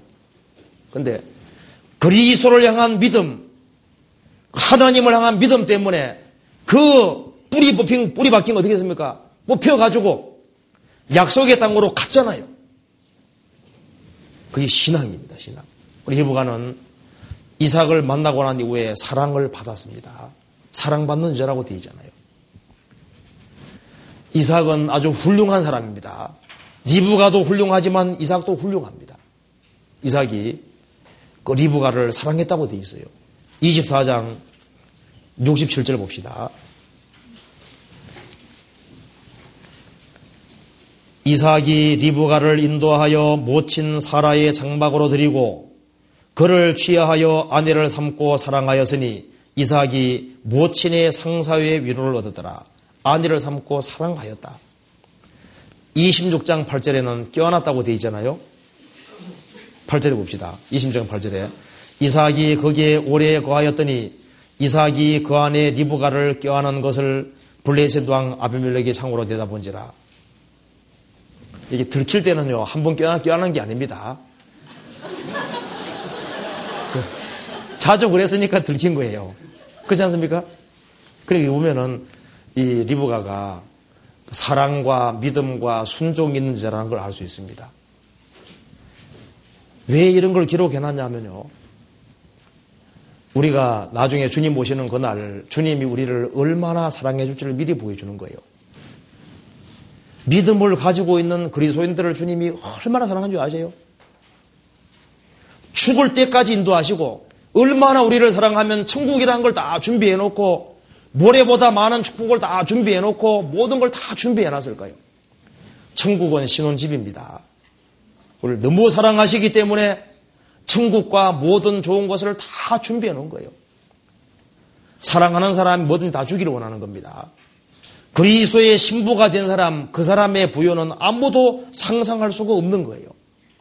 그래서 이 리브가가 바로 이 구원받은 성도의 모형인 거예요, 모형. 이 리브가가 이삭의 신부가 된 결정적인 근거는 믿음입니다.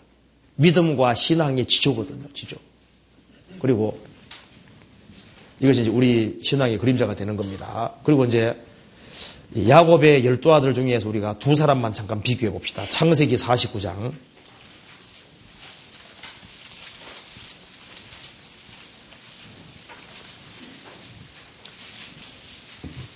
49장.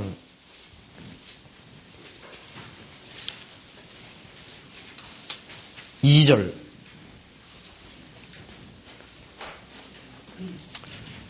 너희는 모여 들어라 야곱의 아들들아 너희 아비 이스라엘 이스라엘에게 들을지어다. 루베나 너는 내 장자요 나의 능력이요 나의 기력의 시작이라 위강이 초등하고 권능이 탁월하다마는 물에 끓음 같아선적 너는 탁월하지 탁월치 못하리니 내가 아비의 침상에 올라 드러베스미로다. 그가 내 침상에 올랐었도다. 그 다음에 22절.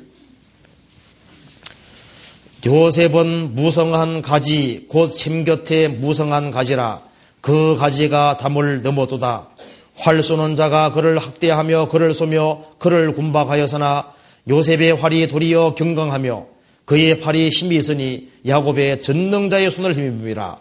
그로부터 이스라엘의 반석인 목자가 나도다. 여기서요.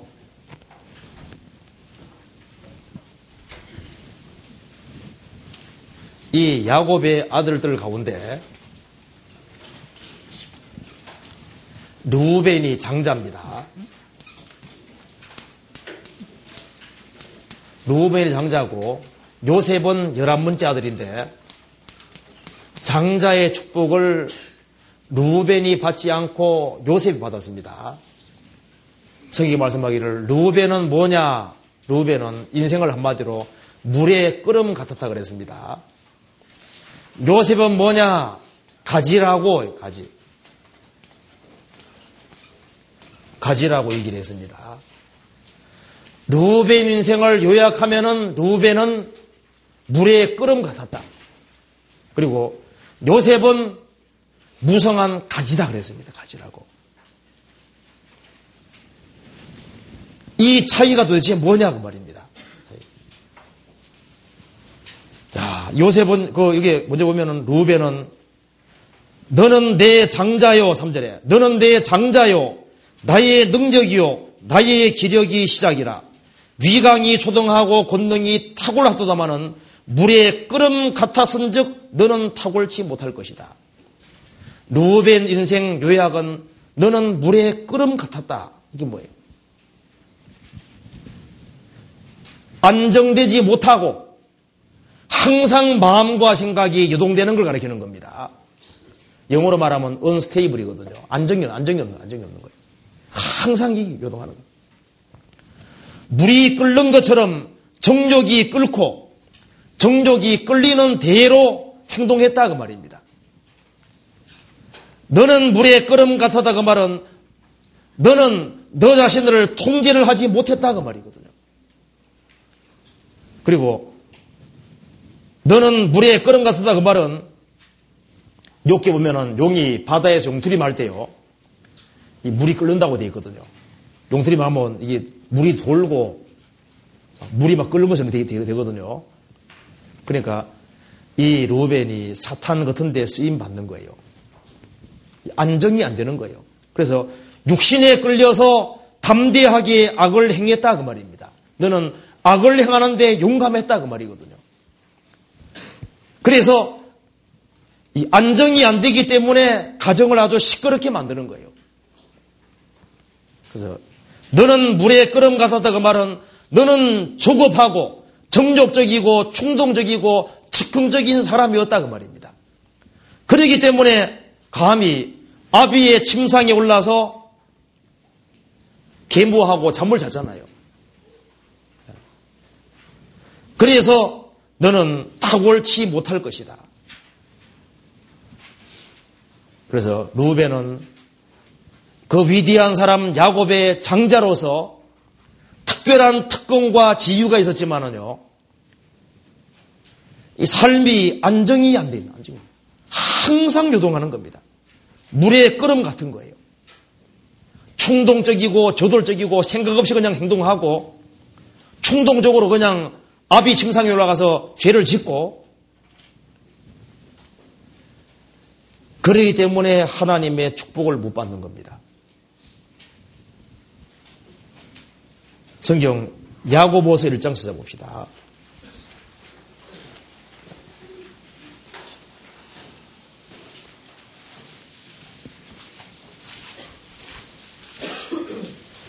야고보서 1장 6절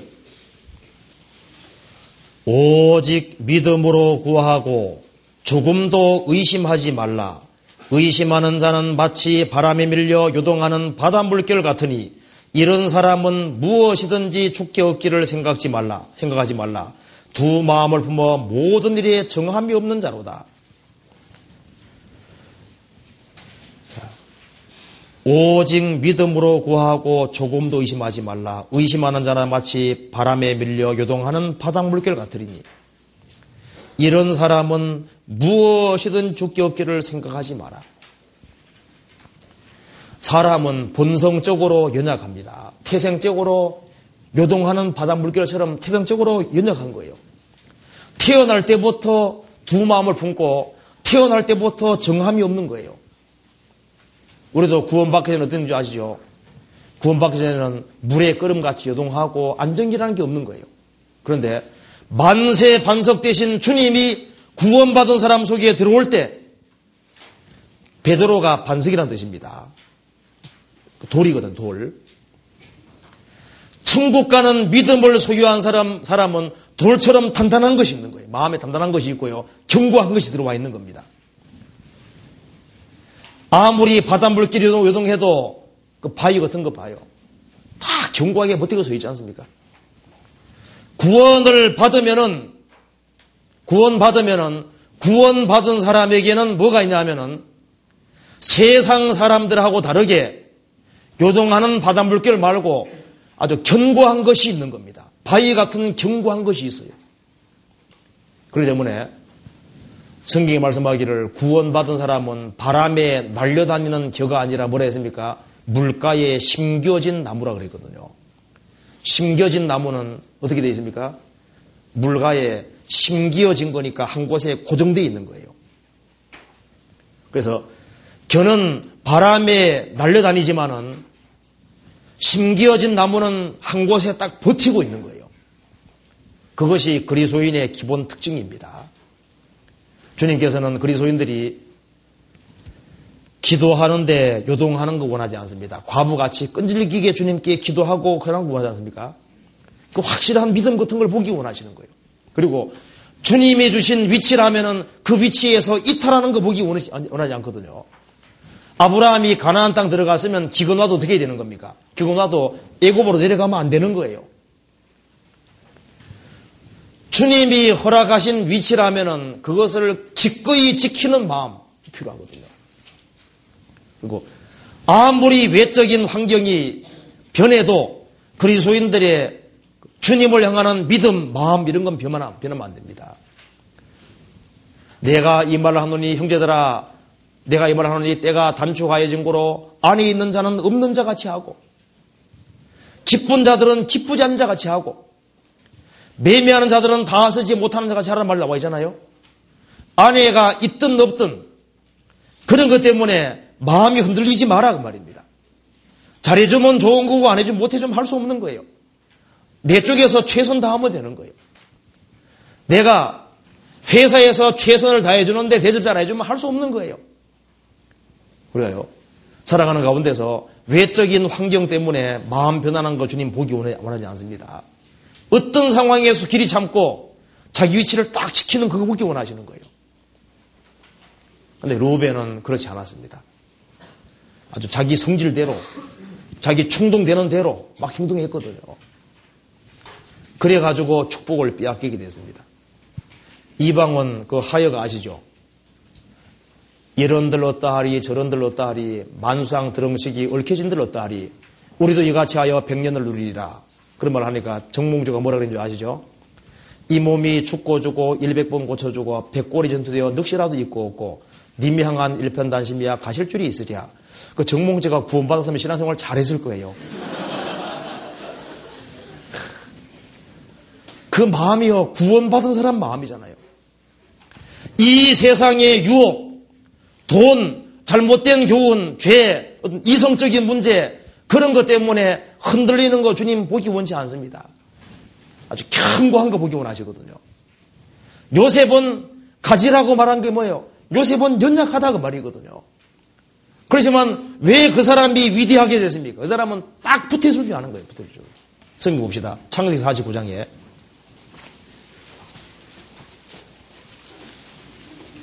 창세기 49장 22절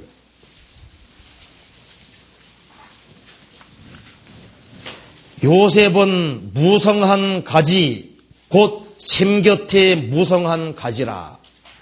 자, 그리스도들도 뭡니까?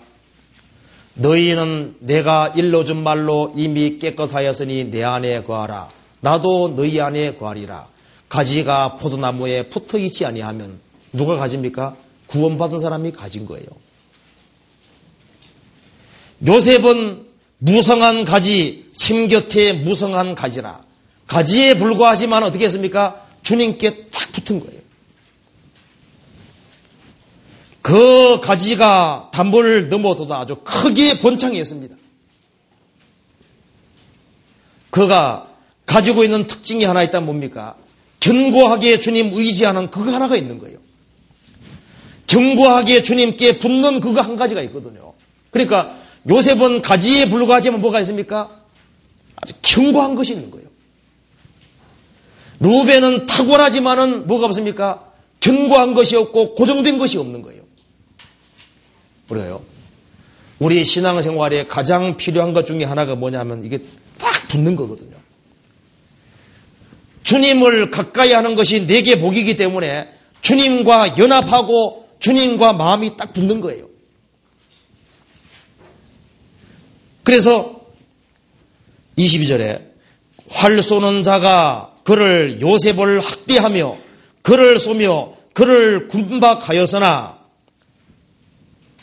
활 쏘는 자가 요셉을 학대하고 쏘았다. 열명 형들이 이복 형제들이니까 요셉을 얼마나 행을 향해서 화살 쏘았을까요? 에집트 파란 건 활로 죽이려고 한 겁니다. 에집트에서도 많은 사람이 죽이려고 했습니다. 얼마나 미워했겠어요. 신앙 지키고 살아가니까.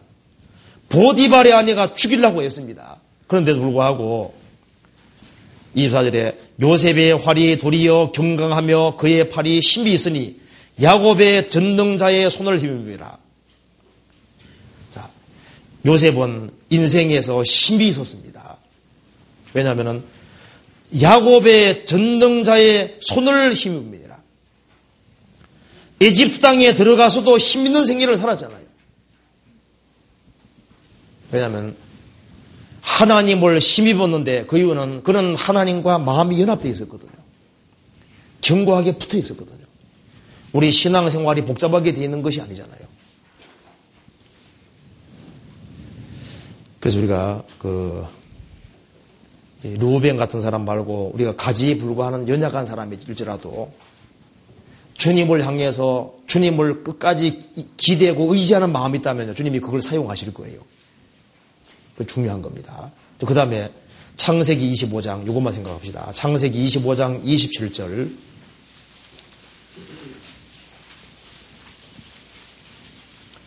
(25장 27절입니다)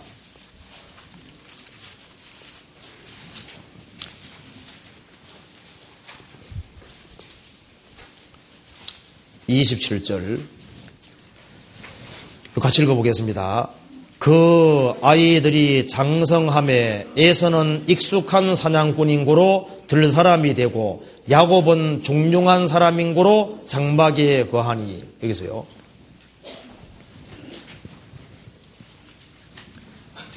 자, 에서는 뭐라 했습니까? 익숙한 익숙한 사냥꾼인 고로 들 사람이 되고 자 에서는 들 사람입니다. 야곱은 종용한 사람입니다. 종용한 사람이므로 어디 거했습니까? 장막에 거했 장막에.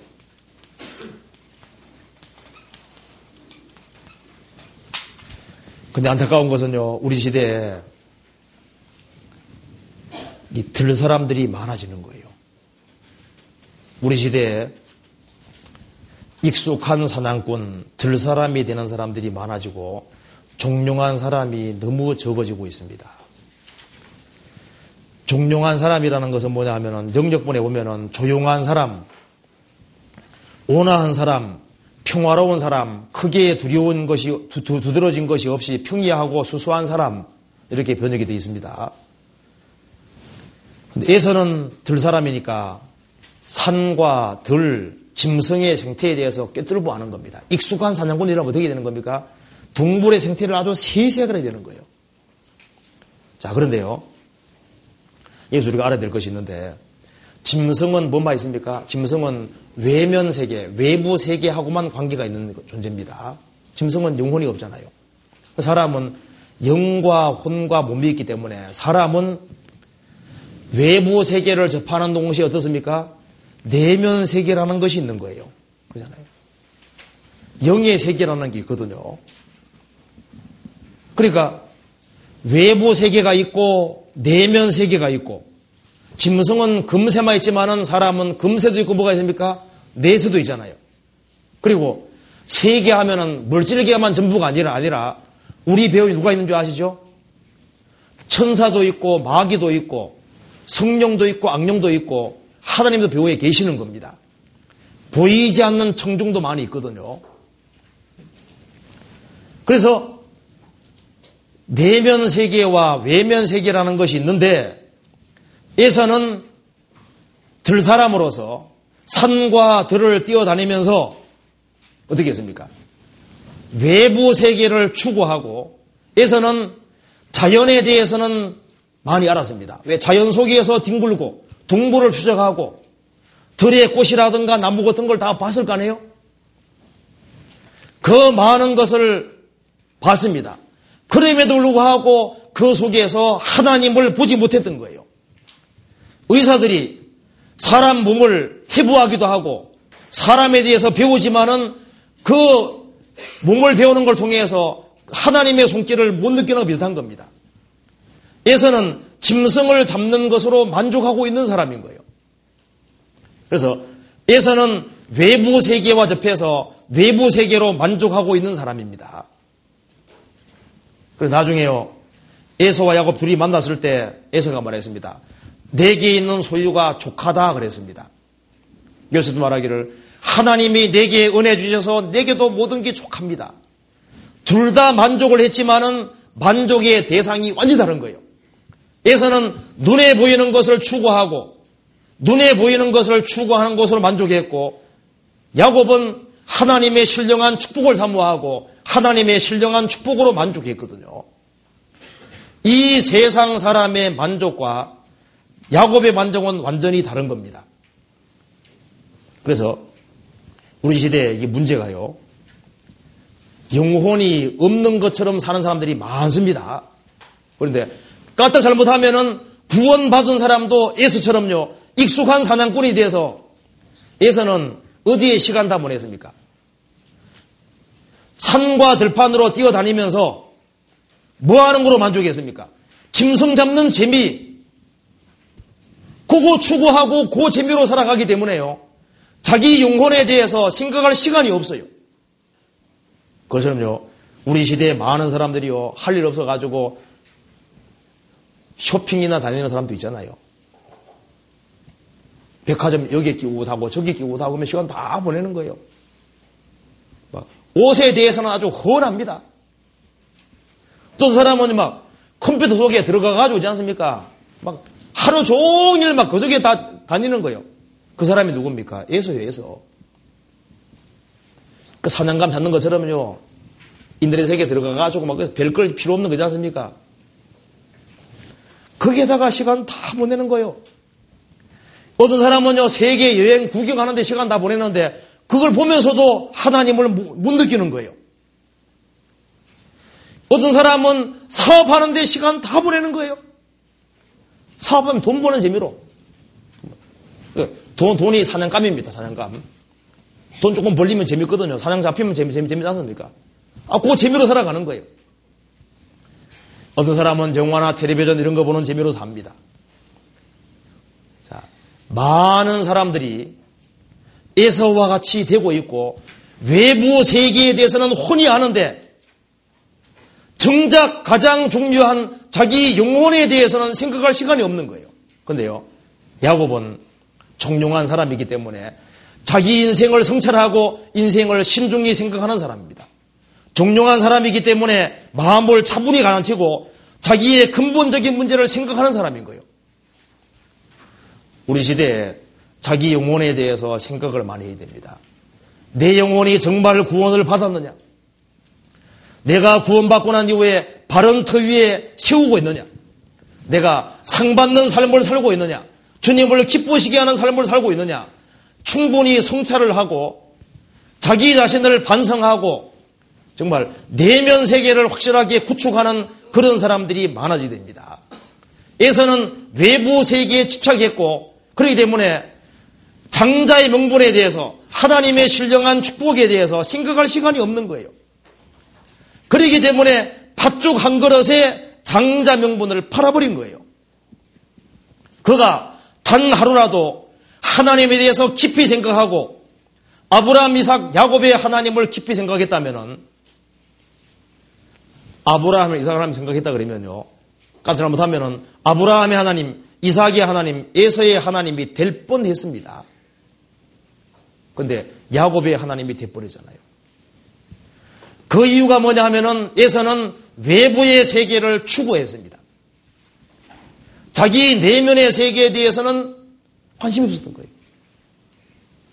이 성경에 보면은 역대상 실장에 보면은 그 에셀과 일르아선요 가드 사람의 짐승 뺏으려다가 목숨 당한 버림 당한 사람이 있습니다. 죽었거든요. 남의 짐승 뺏으려 하다가 왜 죽어요? 그리스도인들 죽을 때요 합당한 일을 하다가 죽어야 되는 거예요. 영화관에 있다가 죽으면 됩니까 안 됩니까? 안 되죠. 영화관, 영화관. 죽을 자리에서 제때 잘 죽는 게 중요한 겁니다. 죽을 때도요. 이 에서는요, 외부의 세계에다가 자기 목숨을 다 걸은 사람인 거예요. 어떤 사람은 스포츠, 오락, 이런 데 목숨 거는 사람도 있습니다. 어떤 사람은 평생 요상한 권리 연구하거든요. 너 뭐 하다 왔냐면, 나 요상한 권리 연구하다 왔습니다. 그 정말 밥통 같은 사람인 거예요. 정신이 없는 겁니다. 근데 구원받은 사람도 조용히 자기를 성찰할 시간 없으면요. 너무 바쁘게 움직이다가 신앙적으로 얼마나 손해보고 있는데 그걸 모를 수 있는 거예요. 대마가 정신 빠져 잘했으면요. 사도 바울의 동력자로서의 위치를 어기고 세상으로 안 갑니다. 나를 버리고 세상을 사랑해서 대소로가 갔다 그러지 않습니까? 대마가 왜 그렇게 했냐면은 자기 내면 세계에 대해서 깊이 생각을 안 했습니다. 이 성경에 말씀하기를 진리를 살아 그랬습니다. 진리를. 정말 야곱은 현명한 사람이었습니다. 야곱은 내면 세계를 추구하는 사람이고 신령한 걸 사모하는 사람이잖아요. 그래서 장자의 명분을 빼앗고 그리고 하나님의 신령한 축복을 받았습니다. 공부하고 난 이후에요. 우리가 세상 것은 손해보더라도 하나님의 축복은 받는 사람이 되어야 되거든요. 진리를 살아하고 주님께서 공부했습니다. 우리는 진리를 사야 됩니다. 살아는 건 자기 것으로 만들어간 말입니다. 우리가 구원도 내 것으로 만들고 그리스도도 내 것으로 만들고 모임에 나가서도 진리를 사고 신앙생활의 비결을 사야 되는 거예요. 그리고 신앙생활에 도움이 되는 책이 있다면 그것도 사고 성고사전 필요하면 그것도 사고요. 공부와 사고요. 신앙생활에 필요한 그걸 사야 되고 신앙생활에 필요한 도구들을 사야 되는 거예요.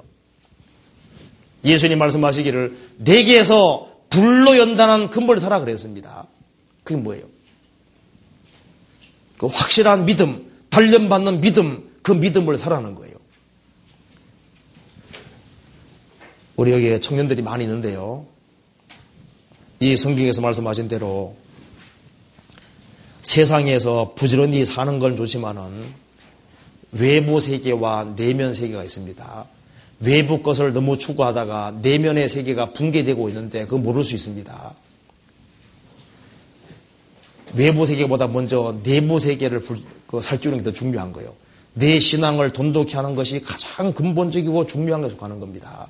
그리고 다른 건 다 손해본다 할지라도 신앙, 이것은 손해보면 안 되는 거예요. 야곱은 종용한 사람이고 자기 인생을 성찰하고 그리고 하나님의 신령한 축복을 참으로 사모하는 사람이기 때문에요. 주님께서 그 사람을 축복 주신 이후에 광야로 내몰아서 많은 단련을 시키고 난 이후에 어떻게 했습니까? 나중에 이스라엘로 만들어 주지 않습니까? 그리고 이제 우리 이제 얘기 나온 김에요. 하나만 마지막으로 얘기합시다. 구원받고 난 이후에 신앙생활 잘하기 위해서 이 성경을 어떻게 생각했냐면 밥이라고 생각해 밥이라고. 이 성경을 음식이라고 생각하는 사람, 우리가 하루 세 끼 먹는 것처럼요. 이 말씀을 자기 영혼의 밥처럼 양식으로 생각하는 사람, 그렇게 생각해야만 신앙생활을 잘할 수 있을 겁니다. 밥을 세 끼 먹는 것처럼 이 말씀을요, 내가 꼭 열심히 배워야 되겠다는 그런 마음 가지고 있는 게 필요하고요. 그리고 이 성경을 너무 따지고 분석하지 말고 음식 먹을 때 따지고 분석하고 먹습니까? 골라 먹으면 되는 거잖아요. 성경 읽다가 잘 모르는 건 넘어가요. 넘어가고 음식 먹으면 힘이 되는 것처럼 말씀 읽는 가운데 내게 힘이 되는 말씀, 내게 도움이 되는 말씀, 그걸 이렇게 골라가지고 먹고 그래서 말씀 읽는 가운데 내게 힘이 되는 그런 것을 좀 추구하는 게 좋겠습니다. 그래서요, 성경 읽어 나가면서 모르는 건 넘어가도 돼요. 이걸 따지고 분석하는 사람은 양식 먹는 사람입니까? 아니잖아요. 그건 영양학자인 거예요. 그러니까 쭉 읽어 나가면서 내 신앙에 힘이 되는 그래서 이걸 성경을 양식으로 읽으면요 잘 읽을 수도 있거든요. 막 공부하는 식으로 읽으면 얼마나 힘들어요. 밥 먹을 때 공부하는 겁니까? 맛있게 먹는 거지. 그래서 이 말씀을 양식으로 생각해서 시간 날 때마다 가까이에서 주님 기도하면서 내게 필요한 말씀 주십시오. 그래서 쭉 이루어가는 가운데 필요한 말씀들을 이렇게 취해서 내게 힘이 되는 말씀을 많이 가질 수 있도록요. 그렇게 하는 속에서 주일 말씀도 그렇게 하면은요, 크게 도움이 될 겁니다. 그래서 이 말씀이 밥이라고 생각해요. 밥이라고 생각하고 매일매일 먹을 수 있도록 그렇게 하면 좋겠습니다. 그리고 영혼에 너무 힘이 없을 때는 시편 같은 거 많이 읽으세요. 시편 읽으면 영혼에 아주 큰힘 같은 게 많이 생길 겁니다. 네, 그렇게 하도록 하고요. 그래서 이 창세기 내용이 너무 광범위한데요. 아주 간단하게 이 사건 몇 가지 있고 인물 일곱 명이지 않습니까? 그거 생각하면은 창세기는 기본적으로 정리가 될 겁니다. 여기까지 하도록 하겠습니다. 같이 기도하시겠습니다. 네, 자비로우신 우리 아버지 하나님 감사합니다. 저희들을 젊은 시절에 불러주시고 구원해 주신 것을 진심으로 감사합니다. 주님, 저희들을 너무나도 연약하고 어리석고 무지합니다. 하지만 저희들에게 주님을 의지하는 그 믿음을 허락해 주시고 주님께 기대고 사는 사람이 될 수 있도록 인도해 주시고 우리 나머지 생에 온전히 도와주셔서 주님 앞에 다 귀하게 쓰임 받는 사람이 될 수 있도록 인도해 주옵소서. 우리 나머지 모든 생에 주님의 거룩한 말씀으로 다스려 주옵소서. 오늘 말씀 들은 모든 사람들 마음을 붙잡아 주시고 이 말씀의 뜻을 올바르게 깨달아 알 수 있도록 더욱 도와주시고 이 말씀이 마음에 깊이 새겨질 수 있도록 도와주옵소서. 주 예수님 이름 받들어 기도하옵나이다. 아멘.